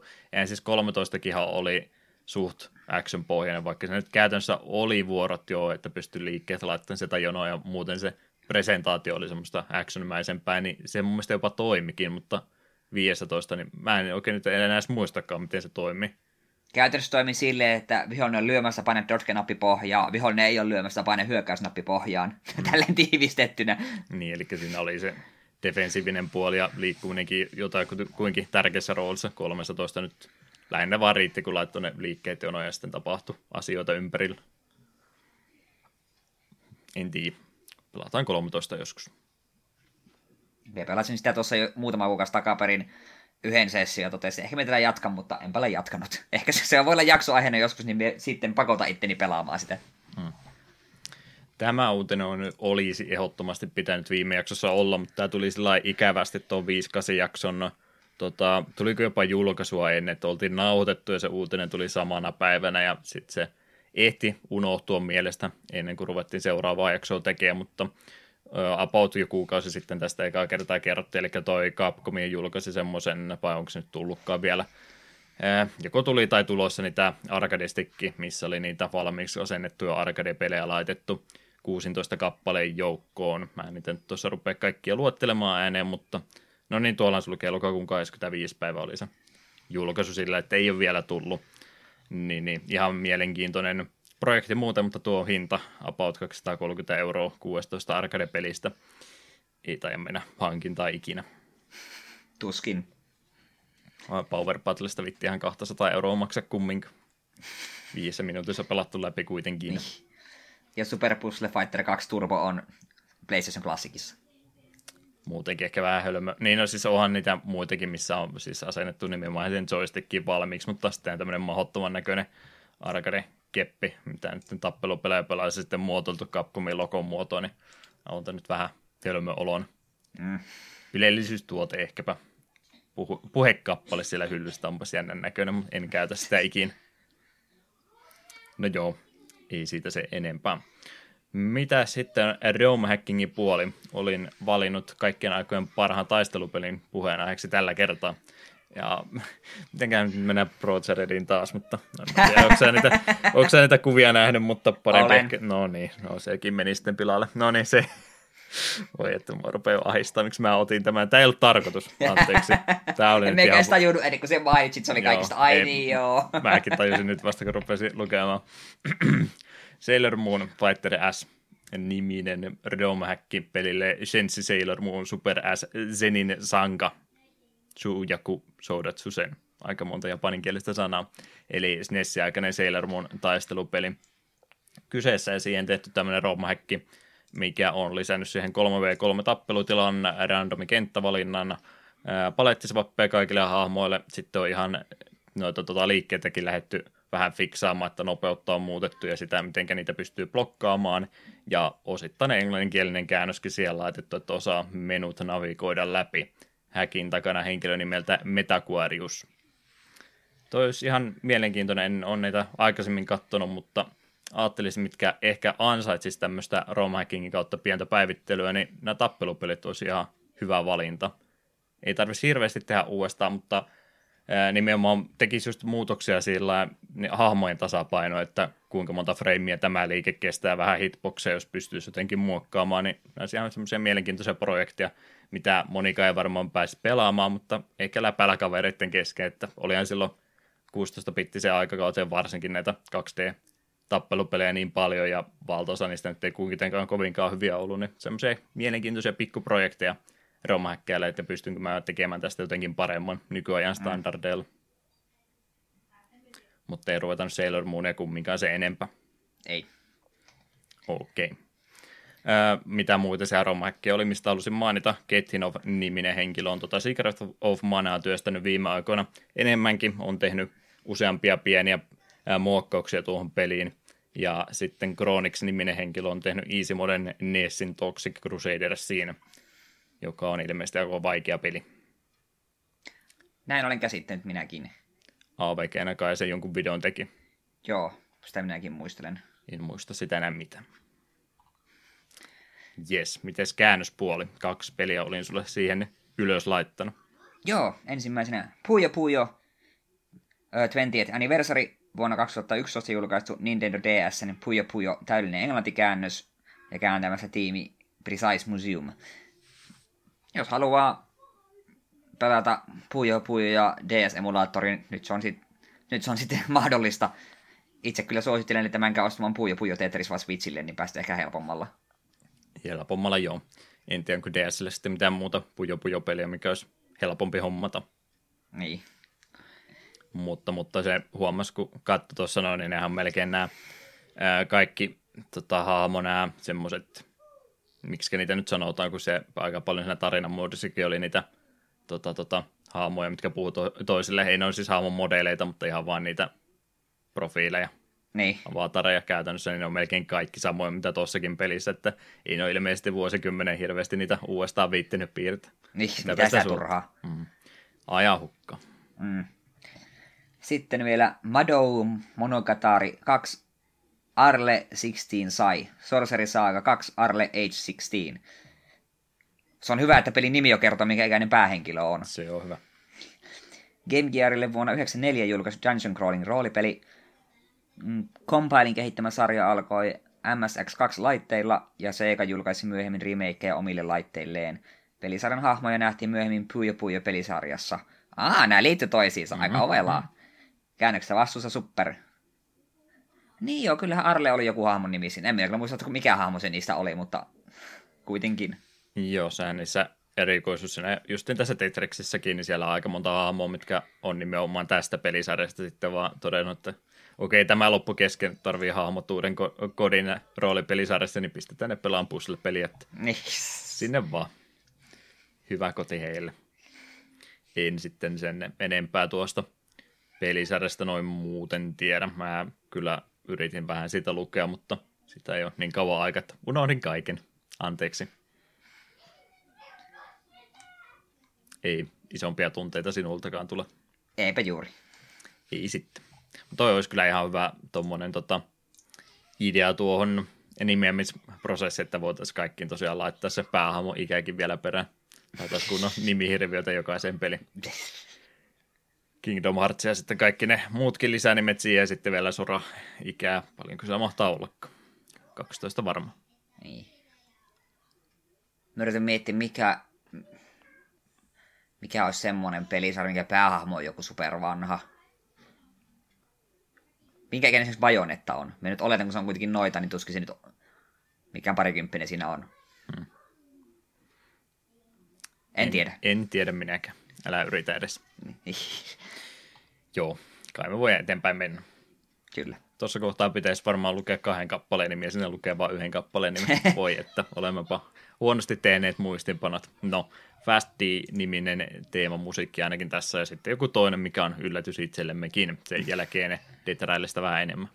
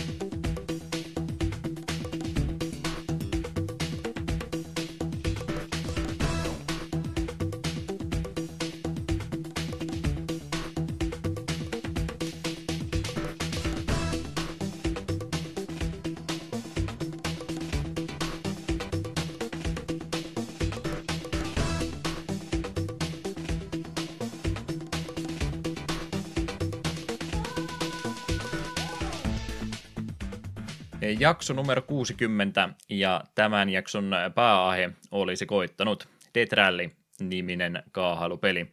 Minun valinta, syyt siinä ajopelejä ei ole vielä liikaa ollut ja ainut tapa, miten mä saan Eetu niitä pelaamaan, niin se pitää pystyä ampumaan.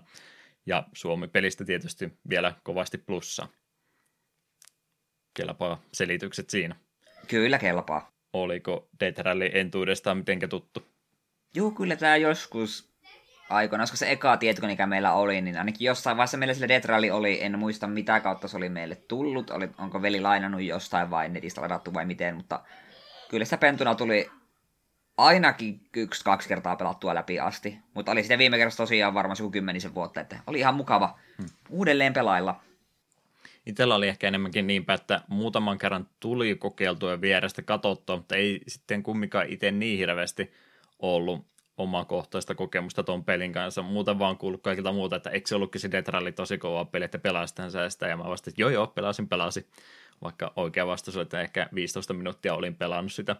Että tuttu peli, tiesin mistä oli kyse, mutta sitten en kumminkaan ollut itse se enempää päässyt sitä kokeilemaan, niin tämä oli hyvä tilaisuus siihenkin sitten vielä hypätä. Ei sillä, että mä olisin podcastin myötä tarvinnut lisää kannustetta, mutta kyllä se toisena auttaa, kun on näitä backlogipelejä sitten joutuu podcastiakin nauhoittamaan siitä, niin onhan se tietysti pieni motivaatiolisäys. Pitäisi edes jotakin tietää. Kyllä, kyllä. Remedy Entertainment oli tämän pelin kehittäjä. Tämän studion juuret löytyy tuommoisesta Future Crew-nimisestä demoryhmästä, joka oli aktiivinen tuolta 90-luvun alkupäästä vuoteen 94 asti. Sitten vuotta myöhemmin 95 tämä ryhmä, ää, tai sen pohjalta perustettiin tämä Remedy, ja heidän ensimmäistä projektia lähdettiin sillä tavalla aloittelemaan, että he etsivät demoskene tuolta skeneestä parasta ideaa, jonka voisi tarjota sitten pelijulkaisijoille eteenpäin. Tästä voittajaksi nousi TET-niminen ryhmä, jonka grafiikkatekniikan pohjalta luotiin High Speed. Pelijulkaisusta kiinnostui Apogee ja sen aloitteesta peli lisättiin sitten myöskin aseet etumieliksi. Jep. ja peli nimettiin sitten Death Ralliksi sen jälkeen. Onnistuneen ensi-julkaisun jälkeen Remedy aloitti useamman muunkin projektin, joista jatkokehitykseen eteenpäin päätyi Dark Justice-niminen peli, joka tultiin myöhemmin tuntemaan nimellä Max Payne. Yli nelivuotinen projekti valmistui lopulta vuonna 2001 ja jatkoosa Max Payne 2 Fall of Max Payne seurasi paria vuotta myöhemmin 2003. Konsoliversiossa auttaneen Rockstar Gamesin omistava Studio Take-Two Interactive hankki tuon pelisarjan oikeudet sitten itsellensä – vuonna 2002, ja he teki sitten sen kolmannen osan omalla porukallansa. Ilmeisesti ne jonkin verran konsultoi kyllä Remediakin, mutta eni osa jäi heille. Ja elokuvakin sen pohjalta taisi tulla, mikä oli erittäin maini.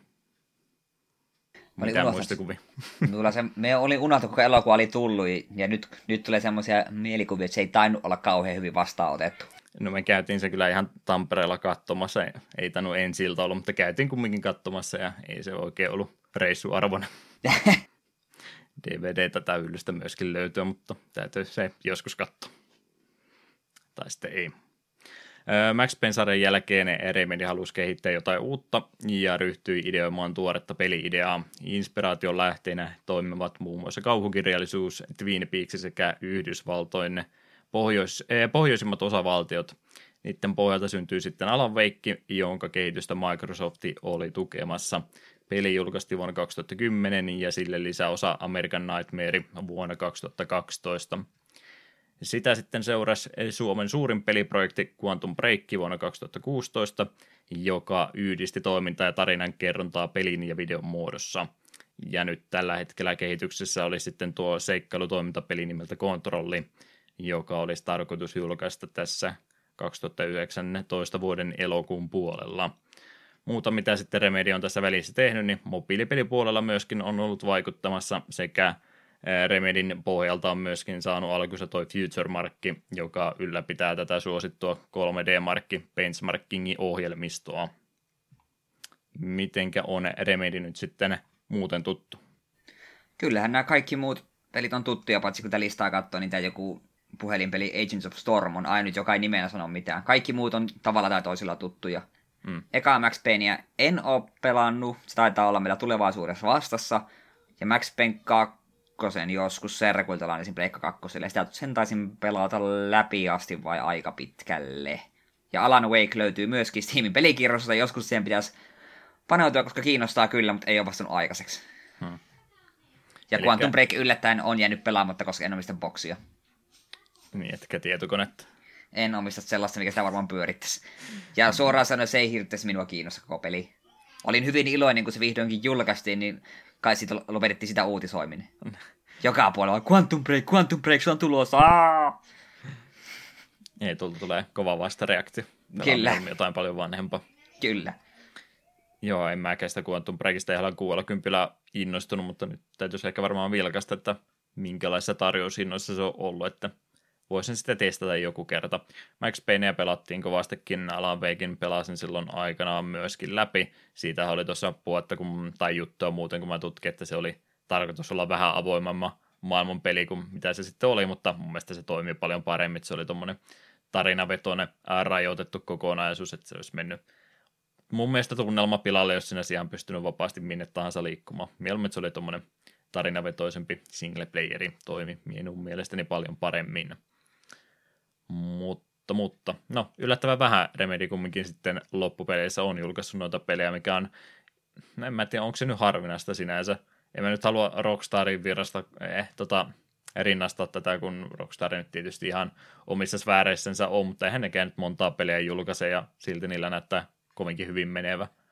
Eiköhän Remedy sitten onnistunut fiksusti tota, tota, budjetoimaan tuotantonsa, että vaikka ei nyt ihan koko ajan ollakaan julkaisemassa mitään, niin en mä nyt sieltä siltikään kuullut, että se nyt mitään massapako olisi missään vaiheessa tapahtunut. Toki on studion koko vaihellut ikänsä aikana tietysti sen mukaan, kun työtä on, mutta näin muuten, niin hyvillä jaloilla tuntuu Remedi olevan, eikä varmaan ole lä- lähiaikoina mihinkään katoamassakaan täältä suomiskenestä.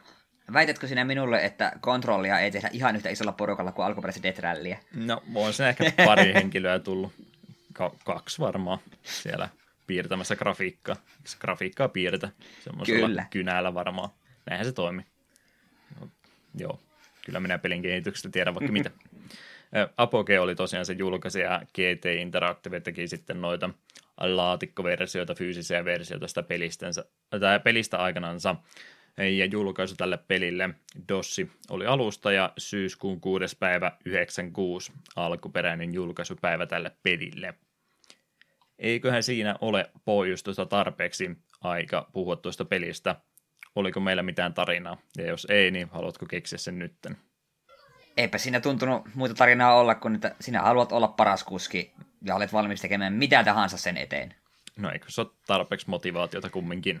On. Rahaa, mainetta ja kunniaa. Haluat olla paras niin kuin kukaan ei ole ennen ollut. Mm. Mitenkä ne Pokemonin tunnari menikään. Yli vuorten huippuja. Joo, ei ole oikein tarinaa Detralissa, on ihan nimittäin arcade-henkisestä kaahailusta meillä on kyse, ja siitä myötä varmaan pelimekaniikan kautta tätä lähdetään purkamaan.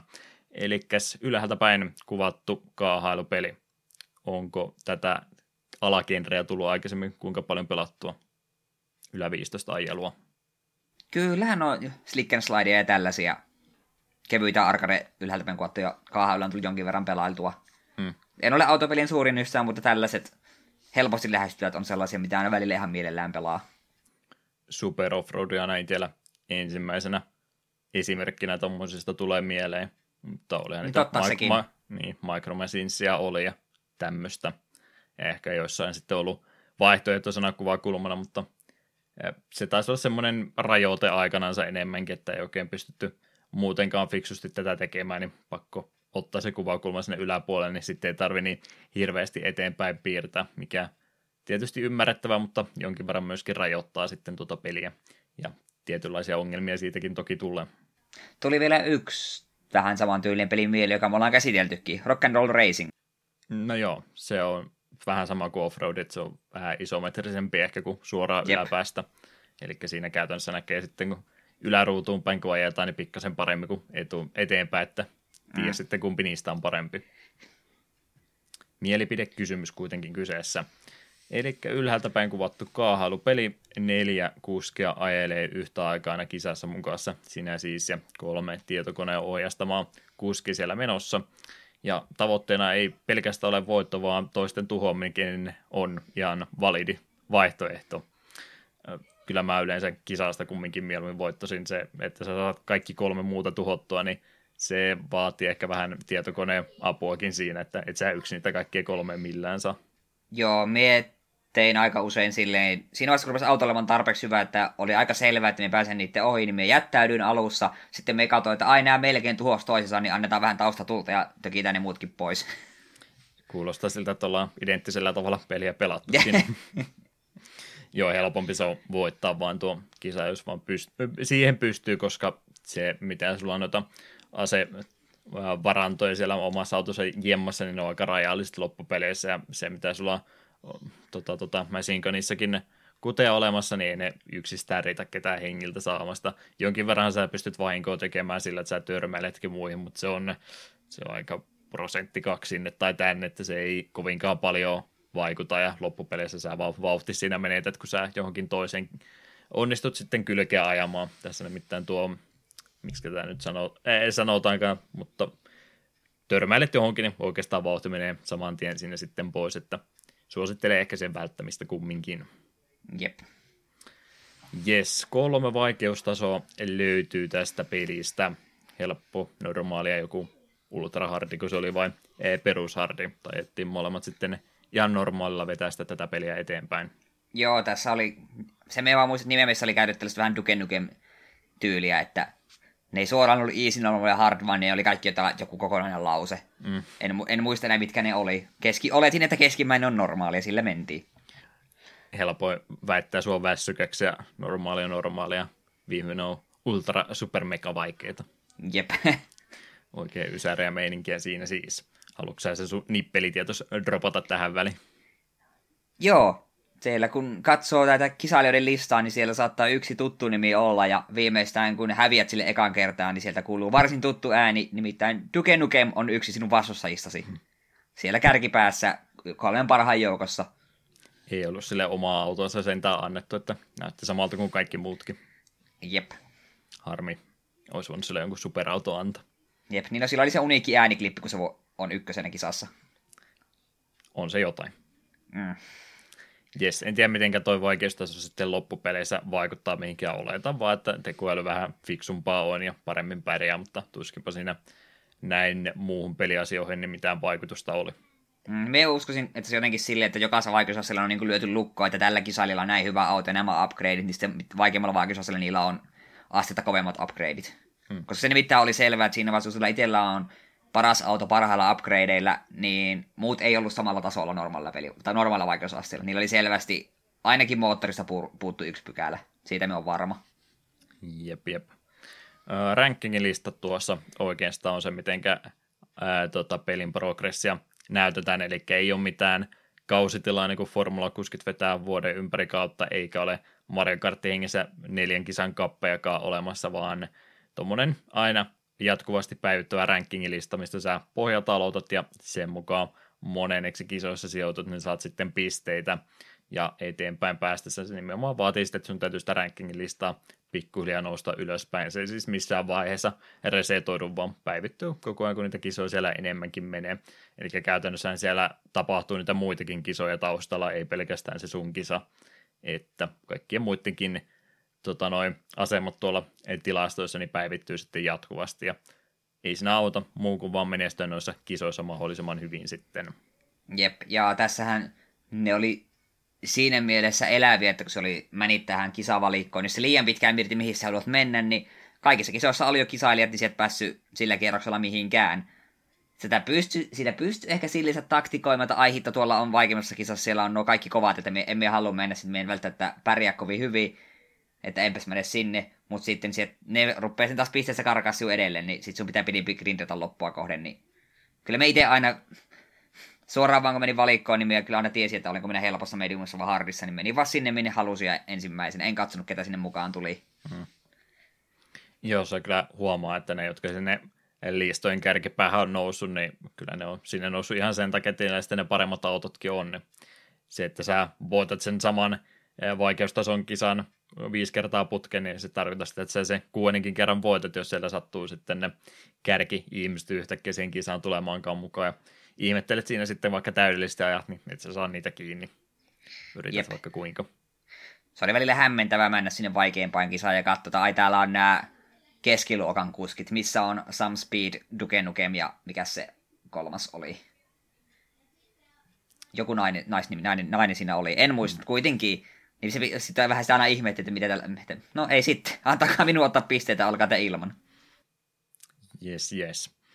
Eli tosiaan rankingissa noustaan ajamalla, mutta pelkkä taitokaan riitä, vaan tässä sitten se oma peliprogressio on aika lailla sidottu niihin upgradeja ja muiden hommaamiseen, eli rahaa vastaan päästään sekä autoa vaihtamaan että sitten noita auto-osia päivittämään. Autoja taisi olla kuusi kappaletta yhteensä tuossa pelissä, mitä pystyy saamaan, jotka sellainen lähtökohtaisesti on aina edeltäjänsä parempia, mutta niitäkin pystyy sitten vielä jälkeenpäin osia vaihtamalla parantamaan. Eli meiltä löytyy moottori, vaikuttaa huippunopeuteen, muutenkin kiihtyvyyteen ja tämmöiseen, renkaat siihen, kuinka hyvin auto pysyy tien pinnassa, ei me mutkat niin leveiksi, pystyy vähän tiukempia käännöksiä tekemään, ja varmoriakin sitten on olemassa, eli kun se nyt muita ikäviä asioita ympärillä tapahtuu, niin jonkin verran täytyy autolle suojaakin olla olemassa, että maaliasti päästään 100 prosenttia vahinkoa kun ottaa, niin se kisa sitten päättyy siihen valitettavasti, ja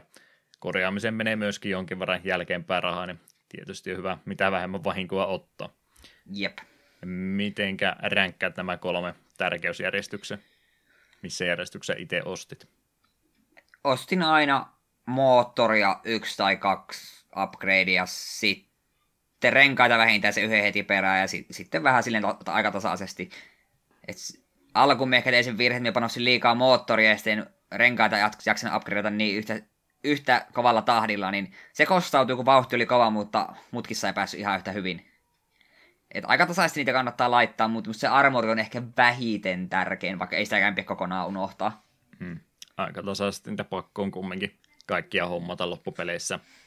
Ja ennen kuin sä se auton pistät kokonaan vaihtoon, niin sä oot todennäköisesti upgradeannut sen kokonaan. Vai oliko pakko, että täytyy upgradeata täydellisesti ennen kuin sä saat sen uuden auto? Minun mielestä ei ollut, mutta siihen sait vaihdossa niin niistä upgradeista rahaa takaisin jonkin verran. Niin, saitkin, ettei ihan kaikki hukkaan kumminkaan mene, vaikka valitset päivittää täydellisesti. Jep. Mutta yleensä se oli kuitenkin, ne uudet autot oli suhteessa kalliimpia, kun ne upgradeit oli melkein nopein. No okei, upgradetaan tämä auto nyt täydellisesti ja sitten säästetään tuohon parempaa autoa. Sillähän se meni siinä semmoisia hyviä hetkiä aina, tai suvantovaiheita käytännössä tuli näin peliprogressin kannalta, että ja, tota, tota, ensin oot uuden autohomman, niin pistät vähän vaikeampaa kisaa tulemaan, niin siinä on pieni hetki, kun sä tota, aika, aika vaikeaa voittaa, ihan niin kuin siis upgradeamattomalla autolla, mutta sitten kun sä saat sen homman rullaamaan, niin sitten sä yhtäkkiä rupeat voittamaan niin kuin järjestelmällisesti ne kaikki kisat, kunnes taas tulee aika vaihtaa parempaa ja vaikeampiin kisoihin. Jep. Niistä upgradeista tosiaan, niin yleensä tämän tyyppisissä peleissä aina ne renkaat on tuntunut olevan se ykkösjuttu, että muuten vetää kilpurit jo ihan tarpeeksi nopeata ongelmaa lähinnä se, että mutkat menee pilalle. Tässä näin kontrollia muidenkin puolesta, niin en mä oikeastaan niin arvokkaana pitänyt sitä renkaiden upgradeamista siinä, että toki sitäkin täytyy harrastaa, mutta näin muuten, niin vähän kuin vaan hidasti niin mutkin, niin kyllä se silläkin oikeastaan meni. Ei se, no en tiedä sitten, en ruvennut time niin hirveästi harrastava ja kisojen optimointia jokaista mutkaa vetämään kuin jossain Gran Turismon tota, superauton lisenssihaasteessa, että en ruvennut nyt kymmenyksistä tässä taistelemaan, mutta en kokenut sitä niin hitaaksi, että tullaan mutkaan vähän vauhtia hidastaa ja hitaammalla vauhdilla me- mentäen kuin se, että ostaa parhaalta renkaat ja vetää sitten kaasu pois ja ne läpi. Ehkä se on parempi, mutta en isompaa eroa huomannut. Moottori oli ehdottomasti tärkeä. Armori lähinnä, että kun fiksusti ajoin, niin sekä ei haitannut, vaikka sä et sitä panos, ensimmäiseksi panostanut. Huomasin siinä tekoälyssä sen, että tietyn ajan jälkeen 345 sekkaa kisa alkaa, niin vastustajat sitten Machine jos niillä vaan joku on edessä, niin ne dumppaa ne aina tyhjiksi. Mulla ainakin toi nyt, jos menee jo tuonne vinkkien puolelle kuuntelijoille, niin mun taktiikka joka kisassa oli vaan ottaa, että ne tuhlaa ne panoksensa ensin pois ja sitten mä vedän turpalla niistä ohi ja heilutan mennessä niin vaan ja ajelen sitten rauhassa siellä vapaalla tiellä.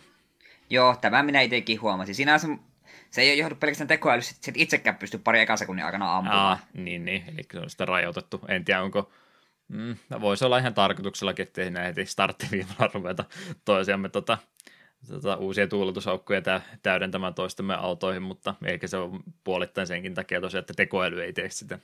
Niin, tai ja me, me tosiaan tein ihan samalla strategialla, paitsi sitten kun alkoi olla siinä vaiheessa, että okei, muun en ole vielä tarpeeksi hyvä tuonne hardiin, mutta me on liian hyvä tänne normaaliin, niin niissä me vedin suosiolla vaan heti turvalla eteen, niin ne ei edes kerennyt ampua minua.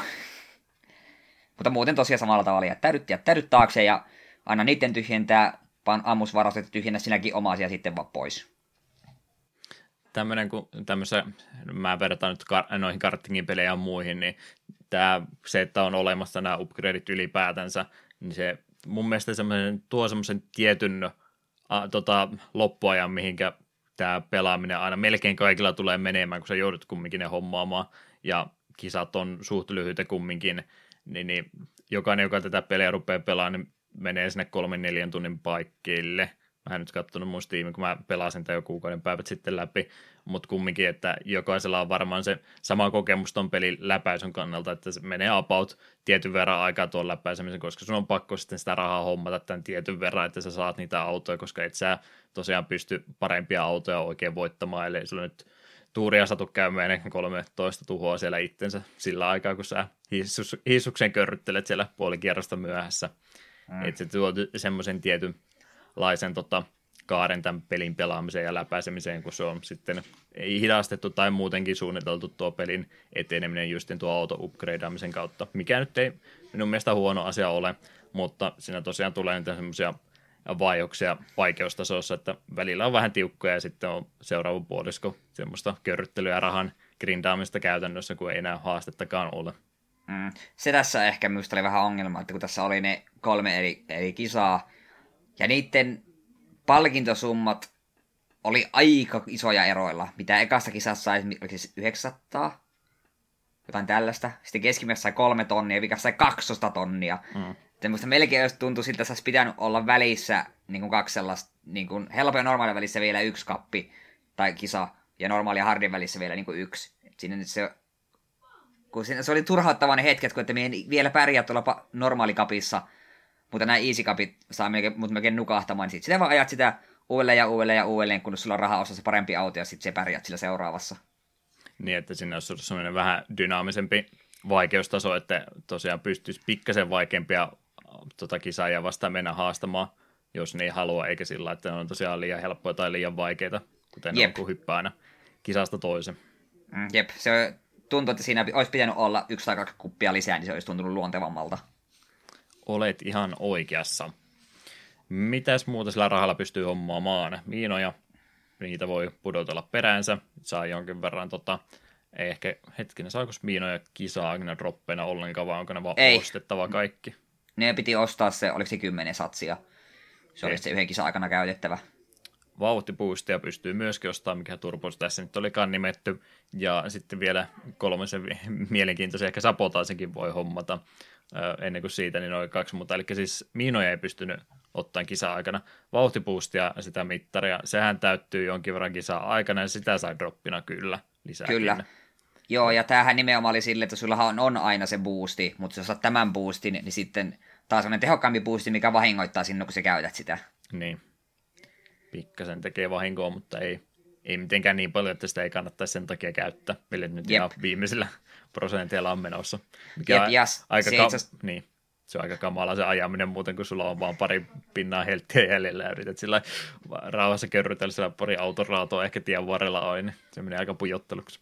Jep, niin ja sitten tuosta itse asiassa puuttuu yksi tuommoinen kisakohtainen upgrade, minkä voi ostaa. Ne piikit siihen keulaan. Joo, sitä ei kirjoittanutkaan. Koska no ihan syystä, kun se oli täysin turhaa. Minä ostin sen yhden, tasa yhden kerran, että eihän tässä ole mitään järkeä, että emme halua törmäillä muihin. Joo, syy siinä ehkä miksi unohdin, että oikeastaan nämä kaikki, mitä ennen kisaa pystyy ostamaan, niin kerran kaksi tein ja totesin, että ei tämä nyt oikein ole. Vähän se menee sinne vaikeustason puolelle justiin, koska todennäköisesti mä voitin jo tarpeeksi hyvin, tai sitten oli niin vaikeita kisoja, että näistäkään ei apua sitten ollut tarpeeksi. Jep, miinat oli siinä mielessä näppäriä, että kun ne kuitenkin knokkas vihollista, joka siihen osuu, niin vähän taaksepäin, että sille pystyy vähän niitä hidastamaan. Mutta ne ei kuitenkaan damagea tehnyt juurikaan. En mekään niitä ihan parissa kisassa käytin, muun muassa siinä viimeisessä. Mutta aika vähille jäi. Ja siinäkin lähinnä esim. damagen takia vaan sen, että ne hidasti väliaikaisesti. Kyllä, kyllä. Sapotaaseen taisi olla, että ei se kokonaan ota sitä tiettyä kisaa pois pelistä, mutta aloittako se 50 prosentissa öö, jotenkin tällä? Se teki, kun se valitset sapotaasin, niin sitten kun menet kisaan, niin se tekee korkeammalla rankingilla olevan vastustajaan 30 noin 50 prosenttia damagea siihen heti alkuun. Se mm. vähän vaihteli. 33 tai jotain, vai 35 on vähin damagemäärä, mikä me näin, ja 45 taisi olla isoin, minkä me näin, että siinä on sitä pientä heittelyä. Joo, tosi kallis operaatio sinänsä suhteessa se, että se kääntyy varmista, mitä jos kaikki tähdet menee oikeaan paikkaan ja siellä on joku tosi kova kisa ja tullut yhtäkkiä siihen mukaan ja se osuu sitten siihen ja muutkin tekoäly kuskit siinä sitten pikkasen avustaa sua sen vahingoittamisessa, niin siinä tapauksessa se on ihan jees, mutta todennäköisesti niin toi on vähän rahan tuulausta koko sapotaasin käyttäminen. Me rupesin sapotaasia käyttämään, no just siinä vaiheessa, kun pääsin sinne hard, hard cupiin, koska sitten se kuitenkin, se paljon se maksusuhteessa, paljon sait kiper kisaa, niin se oli semmoista aika mitätöntä. Kyllä sen pari tonnia pystyi heittämään. Ihan vain sen takia, että jos satuin hyvällä tuurilla, se tarkoitti sitä, että sapotaasin käyttämään, niin saan kaikki vastustajat tuhottua saman kisan aikana. Ja plus sitten mitä pidemmälle meni, niin sitten yhtäkkiä oli kaikki jo ostettu ja sitten sulla oli ihan sama niin ostin sabotaasin ihan vaan huvikseni. Miinoja en jaksanut edes huvikseni ostaa, tai sitä, niitä piikkejä. No jossain vaiheessa tulee semmoinen paikka, että kun ei ole mitään upgradeattavaakin, niin johonkin se voi heittää, niin miksipä ei sitten siihen. Jep. Mutta muuten mieluummin säästän sitten rahaa ihan niin kunnon upgradeihin, mitkä pysyy sitten pisempään mukana. Jep, sen voisi itse asiassa tässä välissä mainita, mainittiin noita pick niin sieltä saa myös rahaa kentältä. Hmm. Jonkin verran siellä oli sellaisia, mitkä oli väliaikaisesti dollarin merkkejä, niistä sai kisassa riippuen 50-120, jos en ihan väärin muista. Ja sitten oli semmosia isoja dollarin kuvia, oli yleensä vähän syrjemmässä, niin niissä sai, vikassakin niissä jopa viisi tonnia. Josko paria tonnia sanoi ekassakin kisassa niistä, että ne oli, ne oli aika, no ei ihan niin paljon, mutta kuitenkin, että ne oli semmosia, ne kannatti käydä ottamassa. Ja tietokonekuskit, ne pystyy myös keräämään. Kyllä, että sen takia ne että jos näit se ison dollarimerkin jossain, niin se kannatti käydä, vaikka se eikä vähän sinun hidasti, niin se kannatti käydä nappaamassa pois siltä ennen kuin joku muu sen hakee. Hmm. Ja löytyi siellä myös näitä jakavaimia, mitkä korjasi sinua vähäisen, ja isot jakavaimet korjas 20 prosentilla. Jotain tällaista. Sinne päin. En nyt muista, kun mä mielikuvaani tuon pelaamisesta yritän miettiä, että kaarteliko, kääntyilikö ne tekoälykuskit hirveästi niiden perässä, mutta en nyt väistelykään niitä myöskään. Joo, sen verran mitä me itse katsoin, niin tuntuu, että ne ajaa omasta mielestään optimireitti, että ne ei niin kuin tehnyt poikkeuksia upgradeien takia. Mm. Koska minusta ainakin tuntui siltä, että ne ei opponentit periaatteessa niillä rahalla tehnyt yhtään mitään. Totta kai jos ne nappas ammuksia tai nitroa, niin nehän, nehän ne käytti pois, mutta rahahan ei merkin niille mitään. Mm. Eipä joo, ei ne varmaan kisojen välissä hirveästi muistanut niitä tuhlata aina. Jep. Tyhmiä kuskeja. Jes, tosiaan mitä Eetukin on vähän aikaisemmin tuossa sivuutti, niin myös muitakin lisää bonuksia tuossa pystyy sitten saamaan muun muassa se, että voittaa kisoja tarpeeksi putkeen, saattaa siitä tulla vähän ekstraa sulle, sitten voi tulla ennen kisaa semmoinen viesti tuolta Black Marketin puolelta, että hei, täällä olisi tämmöinen kisa ja paikalla maksetaan sulle aika iso summa, kun sä pidät huolta siitä, että se ei maalin asti pääse. Ja sitten oli myöskin noin steroidit, semmoinen yksi ää, tota, tota, kerättävä juttu tien varrella, vähän samoissa spoteissa kuin nuo isot dollarin kuviotkin, että pikkusen vedät yhden mutkan pitkäksi ja sitten poimit sen steroidipussin sieltä mukaan ja ajat voittoon, niin saat sitten oikein ison tota, korvauksen siitä hyvästä. Oliko siinä vielä jotain muuta? Kaikki kolme romuttaa, niin siitä tuli myös. Joo, ja jos pääsit maaliin ykkösenä ja se olit ottanut nollasta, olisiko halu 5 prosentin damage, niin siitä sai kanssa sellaisen pienen bonuksen. Vausu auto on melkein, eh- tai melkein täysin ehjä ja olet ekana maalissa. Hmm. Mutta se tuli loppujen lopuksi aika harvoin, mutta muutaman kerran sattui tulemaan. Joo, se, että ilman vahinkoa pääsee maaliasti, niin se nyt on ehkä tuurista enemmän kiinni kuin taidosta. Jep. Vaihteli pikkasen. Jep, ja tuohon liittyen tietyn auton romuttamiseen ja steroidien poimimiseen, niin niistä pystyi kieltäytymään, ja jos olit epävarma, niin kannatti kieltäytyä, koska jos sinä otat tehtävä vasta ja epäonnistut siinä, niin sinu, sinulta viedään se rangaistuksena vähän rahaa. Ainakin steroideja, jos ei vienyt, niin vetikö se puolet sun rahoista sitten välistä. Hmm. Jotain, kyllä se jotain uhkaili, että saat maksaa tästä ja viholliset on nyt sun perässä, en tiedä vaikutti se sitten tekoälyn käyttäytymisen yhtään mitenkään, vai oliko se vain tyhjä uhkaus. Niin, e- en tiedä siitä, mutta rahaa ainakin sitä menetti. Jeps, jeps. Mitähän mun piti näistäkin nyt sitten sanoa, oliko nämä nyt... Niin se piti sanoa tosiaan, en tiedä vaikuttiko se, että mä olin tehnyt tämmöisen viritelmä, että mä ohjaimella kumminkin yritin pelata, pintata siihen. Mä en vaan kaikkia painikkeita saanut ohjaimen suoraan, mun piti menuissa jonkin verran myöskin käyttää näppäimistöä, mutta mä olin vähän muuten sitten ehkä siinä tota, en, en sano grindaamisessa, mutta muuten semmoisessa putkessa, että mahdollisimman monta kisaa mahdollisimman nopsaa päälle, niin sitten tuli näitä viestejä just, että hei, voisiko sä hoitaa sen, niin se vilahti ruudulla, sitten mä vaan painoin saman tien jotain, että oh mä, nyt mä sanoin kyllä tohon noin, mitä ihmettä se oikein sanoi. Siinä sitten vähän arpoin, sitä ei oikein vaan pystynyt sitten mistään enää katsoa uudestaan, että mitä se pyysi multa. Ja kaikki tuli joko vastattua muuten kyllä tai vahingossa sanottua kyllä. Ja no, mitä tässä nyt sitten teet? Veikka, että no ehkä mun piti joku tuhota. Lähinnä vaan katselin, että onko siellä jotain kerättävää matkan varrella, jos ei, niin nyt mun pitäisi varmaan tuhota joku. Ja sitten yritti epätoivoisesti pysytellä siinä muiden joukossa ja koittaa kaikki saada hengiltä, kun mä varma, että mikä näistä piti tuhota. Mm, se olisi ihan kiva, että vaikka kisa alussa näytisi jollain nuolilla tai jollain, että hei, tämä on se sun targettis. Mm joku pieni muistutus tai joku painikin, mistä pystyy sen lukemaan uudestaan, niin sekin olisi mua auttanut kovasti, mm. kun olin niin hätäinen. Jeps, jeps, tota noin, kontrollipuoli siitä nyt ei varmaan muuta, mutta mä nyt kaiken muun ynnään tähän ja yleinen ongelma just näistä ylä, yläkuvakulmasta kuvatuista tämmöistä kaaholopeleistä ainakin itselle on ollut se rajattu näkökenttä, että kuinka paljon näkee eteenpäin. Koituko se ei tule ongelmaksi tässä? No, ei oikeastaan. Mun mielestä tässä näki just riittävästi. Ainut mikä turhautti, jos oli miinoja laitettu semmoisten siltojen tai sellaisten alle, että niitä et, et vaan yksinkertaisesti nähnyt niitä. Yhtäkkiä sun auto vaan töksähti. Hmm. Se on mutta strategi. Niin, mutta mun mielestä muuten tämä kuvakulma oli just sen riittävän ylhäällä, että se näit tarpeeksi.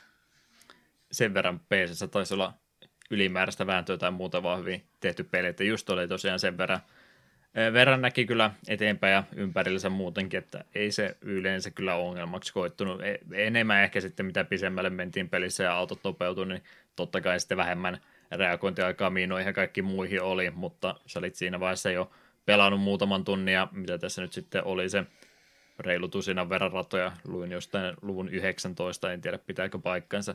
Siinä maissa kuitenkin ratoja tuossa pelissä oli niin olit se sen verran monta kertaa ehtinyt menemään siinä, että kutakunkin on muistit mutkat ulkoa, ettei nyt tarvinnut ihan sellainen pelkällä reaktiolla noita kisoja vetää alusta loppuun. Mm.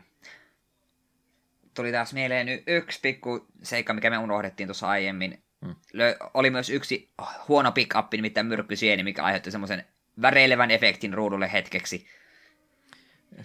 Kun se, on... ei kyllä paljon, se ei kyllä paljon häirinyt, että se oli melkein ihan sama, että ottiko se vai ei. Mm kuitenkin, vaikuttiko se vihollisinkaan ollenkaan. Tuskin en ainakaan nähnyt. Kyllä ne pari kertaa katsoin, että heityttää jos siellä läpi, mutta ihan samalla tavalla se ajaa. Semmoinen kunnon get fuzzy, get dizzy-efekti siitä tosiaan päällä. Kyllä, me vaan ekaksi säikähin, kun me näin se sienen, koska me yhtäkkiä oli sellainen mielikuva, että hetkinen, kääntääkö tämä kontrollit? Huh, ei kääntänyt. Jos se olisi vetänyt reverse kontrollit, sit, sit se olisi ollut ikävä. No en tiedä, vasen ja oikein sekaisin, niin olisiko se nyt niin paha ollut? No kyllä se kesken mutka, jos se siene ajat, niin se no, sotkee asioita. Niin. No joo, eikö Mario opettanut, että kärpäs sienestä kasvaa isoksi, kun ne syö? Hyviä videopeliopetuksia siinä. Mm. Kontrollista nyt muuten varmaan ei tosiaan mitään se kummosempaa. Se, mä tuossa äsken sanoin, että jonkin verran pystyin ohjaamenkin laittaa. Ja joo, jos siihen sitten vielä jonkun experterin tai muun tämmöisen Joy-tuki-ohjelmiston laittaa väliin, niin pystyy kyllä ihan ohjaimillakin hyvin pelaamaan. Mä en vaan sanonut tosiaan kaikkea sitten kaikesta huolimatta ohjaimet. En tiedä missasinko jotain vai mikä, mutta pieni miinus nyt itselleni ainakin siitä. Joko pelille tai minulle miinus, kun en osannut. Jompikumpi. On tämä ihan siis näppiksellähän tuo pelaa kanssa, ei siinä. Ei tarvitse niin hyvää tuntumaa, ei tarvitse rattia ja polkimia tämä peli todellakaan. Joo, minä pelasin näppikselle, sitten minulla oli hetkinen Zetassa konekivääri, X miina, öö, turbo ja c miinat. Ja koska me miina juuri käytti, niin me unohdin se olemassaolo. Kutakuinkin ohjaamissa on tarpeeksi painikkeita, että kaiken saa sinnekin laitettu, jos sillä tavalla haluaa pelata. Mm. Vaikeustasosta ja muusta ollaan puhuttu, mitenkäs olisi vaikka grafiikkapuoli. 96 peli kyseessä, resoluutio nyt ehkä ei nykypäivän standardeja enää, enää ihan niin hyvin vastaa, mutta ei mulla ainakaan mitään ongelmia tuon kanssa ole kaiken, kaiken näki ymmärsin mikä on mitäkin ja tosiaan kuten puhuttiin tarpeeksi näki eteenpäinkin myös, niin ei siinä mielessä minun mielestä mitään ongelmia tuossa ollut. Jep, grafiikka oli ihan riittävän hyvää ottaen huomioon milloin peli on tehty. Mm. Ei, ei missään kohtaa tuli sitten mitä, mikä ihme tuo on tai hyikon rumaava. Se, oli, se näytti vanhalta hyvältä peliltä. Jonkin verran vaihtelua ratoihinkin myös oli saatu aikaiseksi. Jep. Oikeastaan, kaikki samalta. Niin oikeastaan ainut, mistä voisi vähän antaa palautetta, niin nämä avat, hahmojen avatareet, niin niissä nyt ei ihan hirveästi variaatioita ollut. No joo, nämä näytti ehkä vähän samalta kuin ne manga-postimerkit, mitä tuossa jonkin aikaa sitten tuli. Tai lähinnä se piirtäjältä, joka silloin vuosikymmen sitten teki näin piirret mangaa näitä oppaita, niin vähän semmoiselta tyyliltä näytti noin hahmot. Mm. Että, että semmoiselta 14-vuotiaan Devian arttisivulta, kuinkin. Mm. Eikö se ollut One Must Fallissa vähän sama ongelma muuten? Niin muuten taisi olla. Ehkä se, se oli vain aikansa tyyli. Mm. Se itse asiassa voisi kyllä, haluan esittää sinulle kysymyksen vaikeustasoon liittyen. Menikö vihoviimeinen kisa, johon pääsee, kun on ykköseksi päin rankingille, niin menikö se ekalla yrittämällä? Ei se mennyt. Ei mennyt minullakaan. Se vaati muutaman yrityksen ja sen, sen että tähdet meni oikein vaan kohdilleen. Meinaatko, että tämä on niin iso spoiler, että tätä täytyy piilotella näin pahasti? No, me jätän sen päätöksen sinulle. Minun mielestä ei kovin iso spoileri ole, mutta... Mm. Kumminkin siellä on sitten vielä lopussa yksi kisa jäljellä, kun rankingin loppuun menty. Itselle se ainakin se kisa oli semmoinen, että se rata, mikä siinä oli, sehän nyt ei todellakaan vaikea ollut, mutta se tota, tota, kisanopeus oli vähän semmoinen, että kun alussa jäi jälkeen, niin sitten ei vaan saanut kiinni enää toisella kertaa, kun muisti näki jo radan ja tiesi mitä tuleman pitää, niin sitten mä kaahalin sinne kärkeen, pudottelin miinat mahdollisimman ikäviin kohtiin mutkia ja sitten se meni kumminkin lopulta. Ei isolla marginaalilla, mutta tarpeeksi oltiin eessä koko ajan. Turpat käytettiin heti kun tuli vaan. Joo, me muutaman kerran jo voi yrittämään, kun välillä sinne yksinkertaisesti katoin esteiden hitboxit vähän väärin, tai alkoi meni huonosti. Ja miinoja käytin silleen, että okei, nyt se on perseessä kiinni, miina, se hidastaa vähän, nyt se on taas perseessä kiinni, miina.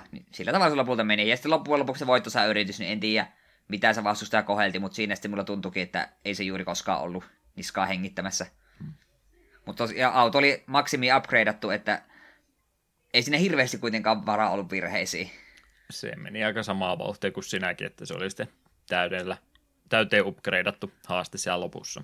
Jep, sitä me kyllä mietin, että miksi sille turhaa edes oli helttibaaria, koska en tiedä, onko se edes mahdollista sitä tuhota sen kisaa aikana. Vaikka se ampusit kaik- kaikilla miinoilla ja konekivärin tyhjentäisit ja koko ajan tulisi noita panoksia lisää, niin onko se mahdollista edes tuhota sitä sen kisaa aikana?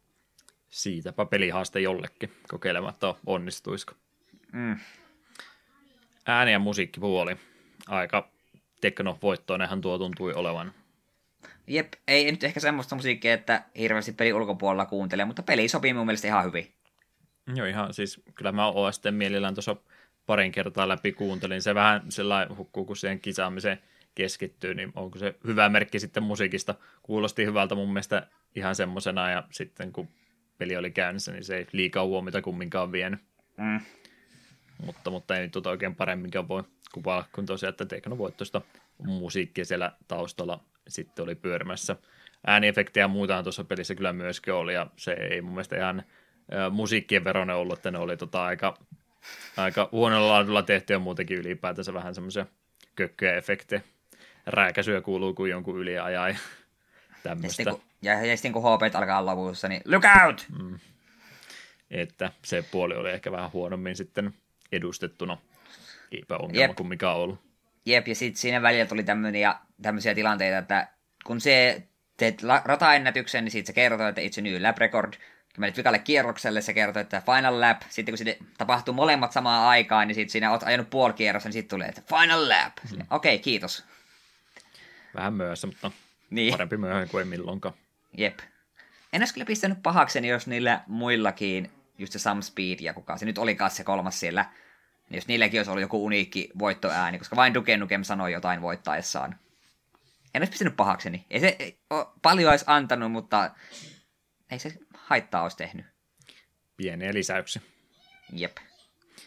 Yes. Mitenkäs tässä muuta ja muuta vielä mietitään, niin jäikö mitään muita vinkkejä enää antamatta? Aika lailla ne tuossa enimmät taisi tulla jo, kun aikaisemmin puhuttiin asioita läpi. Niin, ei kai siinä oikeastaan muuta. Alussa kannattaa jättäytyä, kunnes ammukset on ammuttu. Sitten kaata eteen. eteen.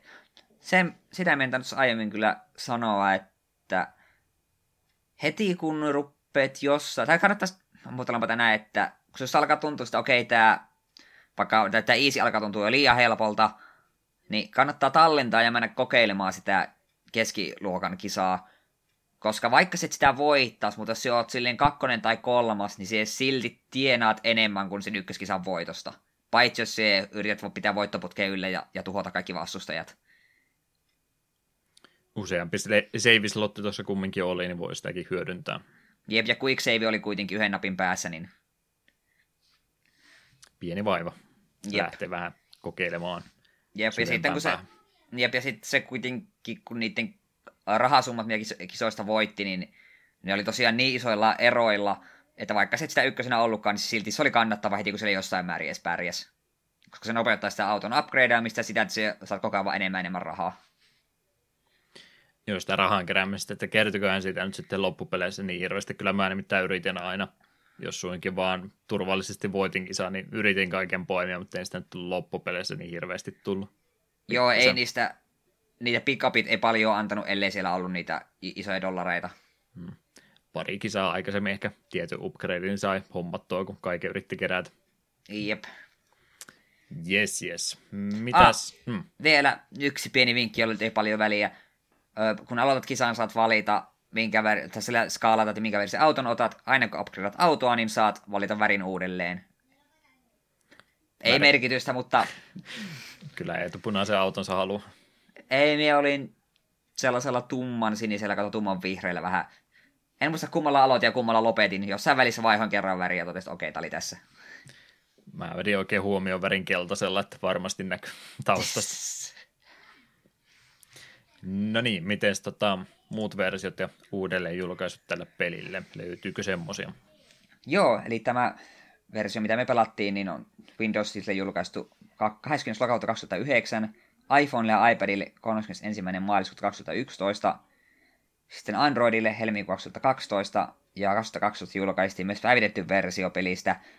Tätä alkuperäistä versiota myydään edelleen Death Rally Classic nimellä, eli juuri tämä mikä me pelattiin. Ja sen verran, mitä tuossa päivitystä olen kuullut, niin pelatkaa milloin tätä klassikkia.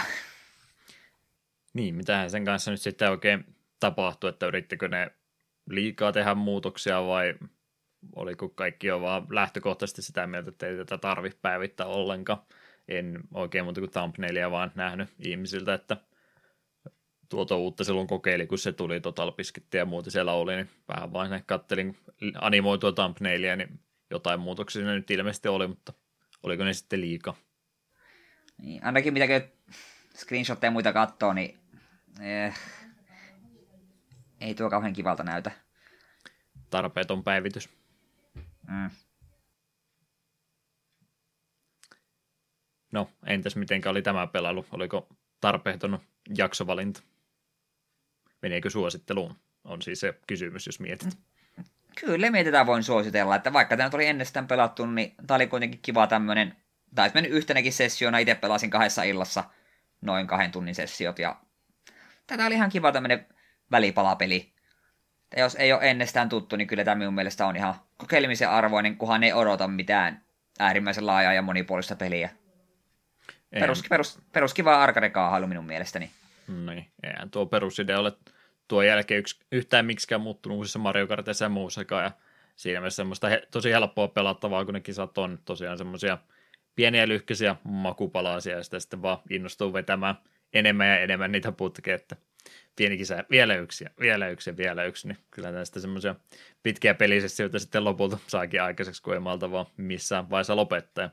Tosiaan ei, ei ole perusidea muuttunut selkeä mihinkään, että jos vaan pääsee vähän vanhentuneen graafisen tyyliä tämä yli, niin edelleenkin toimii halvalla saa, niin miksikö ei. Kyllä mä ainakin sanoisin vielä tätä peliä erittäin toimivaksi. Jep. Eli suosittelu lähti. Kyllä, ehdottomasti. Hyvä. Se on hyvä jakso siis siinä merkki. Tai no on se kiva, kun välillä niitä huonojakin pelejä, mutta mieluummin aina tykkää pelata parempia pelejä. Kai se on se mm. asenne, mihinkä, mikä pitää ottaa. City Lights sekä Poisvana, kirjoitanko mä tuon oikein, sovitaan, että Poisvana, Hardi, teemme tuommoiset kappalet oli tähän kohtaan valittu ja sitten olisi aika ruveta jaksoa päättelemään.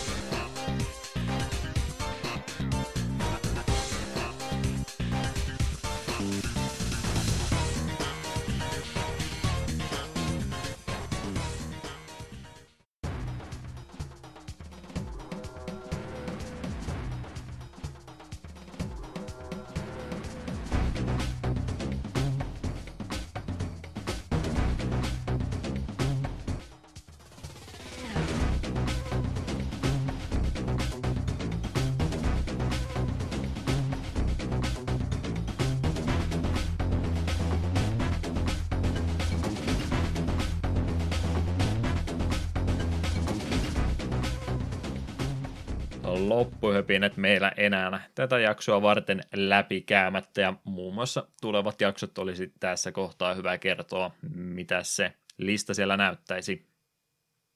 Joo, Juha on tuossa jo aiemmin mainitsikin, että seuraava jakso on Metroid 28.5. Olen sitä jo hiukan alkua pelaillutkin. Sitten 11.6. Super Mario Land 2, Six Golden Coins. Sitten 25.6. jälleen jo aiemmin mainittu Jumping Flash, ja sitten ollaan jo pitkällä, tai jo pitkällä ja pitkällä, mutta heinäkuun puolella 9.7. olisi tällainen trilogia, nimittäin Streets of Rage 1, 2 ja 3 käsitellään yhdellä kertaa. Koska yksi ei riitä. Ei, niin hyviä pelejä, että... Joo, se on vähän erikoinen valta, ei me olla ennen tällä tavalla tehty, mutta mä ajattelin, että jos pelisarjasta puhutaan, niin yksi yksi käytännössä on jo siinä kohtaa kaikki sanottu, ja muut on pieniä muutoksia, niin miksikö he kaikkia kolmea kerralla, jos nyt otetaan yksi niemi, niitä, niistä kahdesta muusta myöhemmin puhuta kumminkaan, niin helpolla päästään, kun kaikki kolme vedetään. Ja... Jep, ja kun ei niissä kuitenkaan niin paljon eroa ole, hmm. joka, no seuraava saanko meillä niin pientä pelin mekanista muutosta, mutta helppo kuitenkin käsitellä kerralla. Ja muutenkin, kun siitä se nelososa sitten jossain vaiheessa on tulossa, mutta ei ole vieläkään sitä julkaisupäivää kuultu, vähän epäilin tuossa Eetun kanssa, että se varmaan, sitten kun se kerrotaan, niin se myöskin julkaista aika pian sen ilmoituksen jälkeen, niin ei voida odottaa, jos me halutaan jakso sitä ennen ulos, niin ajattelin, että pistetäänpä se nyt tuohon kohtaan, ja kesällähän on tietysti kiva tämmöisiä vähän pienempiä pelejä pelata. Mm. Ei ruveta JRPGtä varmaan ja heti pistää, vai pistetäänkö kaikki kerralla putki? Ei me nyt ehkä. Vähän se, tota, se itse asiassa Fantasy Star yksi julkaisu kiinnostaisi, sitten se persona vetää siihen perään, ja sä haluaisit sitä Golden Sunia jatkaa eteenpäin, niin vedetäänkö neljä JRPGtä peräkkäin? Joo, tulee semmoinen mukava kesä, ettei paljon muuta tehdäkään, kun käy töissä ja sitten vaan hikipinnassa pelataan JRPGtä. Mm. Ehkä vähän grillataan siinä samalla. Mm. Yes, mitäs sitten? Eiköhän siinä muuta. Rupesin katsomaan, että yhteydenottokanavat siellä vaan lukee, minähän on yleensä kertonut, niin kai me täällä mennään. takapölkky.wordpress.com, takapölkky at gmail.com, Facebook, Twitteri, Discordi, semmoisia kanavia löytyy. Mistäs Eetu? Minä löydyn Klaus-nimerkin takaa vähän kaikkialta Twitterissä eteen. Diokin oli se oma nimimerkki, Twitchi, Twitteri. En ole niillä nyt vähän aikaa taas mitään tehnyt, enkä varmaan kesällä mitään striimakkaan. YouTubeen nyt sitä Legend of Dragoonit on tämän julkaisua ennen viimeiset jaksot tullut, niin nauttikaa niistä. Lisää ei ole tulossa. Eikä se riittää. 48 video vai mitä niitä tulee. Me ollaan vieläkin kolmoslevyvideot kesken, kun ei ole vastannut aikaiseksi. Kyllä niitä katsoo vielä loppuun asti vielä. Se ei haittaa yhtä. Yes, se olisi se jakso sitten siinä paketissa. Ja sehän oli hyvä jakso. Semmoinen se oli oikein mainio. Hyvä. Se on hyvä, kun välillä tuntuu siltäkin. Niin. Olla- ollaan niin perfektionisti, että aina ajattelin, että Mm. voisi tehdä paremmin. ja Tänään meni kaikki täydellisesti. Ei yhtään asiavirhettä, ei kompuroitu sanoissa. Ja kaikki muukin meni niin hyvin kuin olla ja voi. Mm. Menee, vai kompastutaanko me saatesanoihin? Tässäkö se menee pilalle? Onko tää huono flavor-tekstiä tulossa? Ei, Mö- tämä on flavor-teksti, mutta tämä on kortista, mikä monet fanit olivat hyvin hyvin tyytyväisiä ja sanotaan kaihoisia, kun tämä kortti jul- spoilattiin. Ja samoin tämä flavor-teksti. Tietäjät tietää. Eli kortti on Heartwarming Redemption. Kytheon tunsi sodan joka päivä elämässään. Nyt hän viimein tunsi rauhan.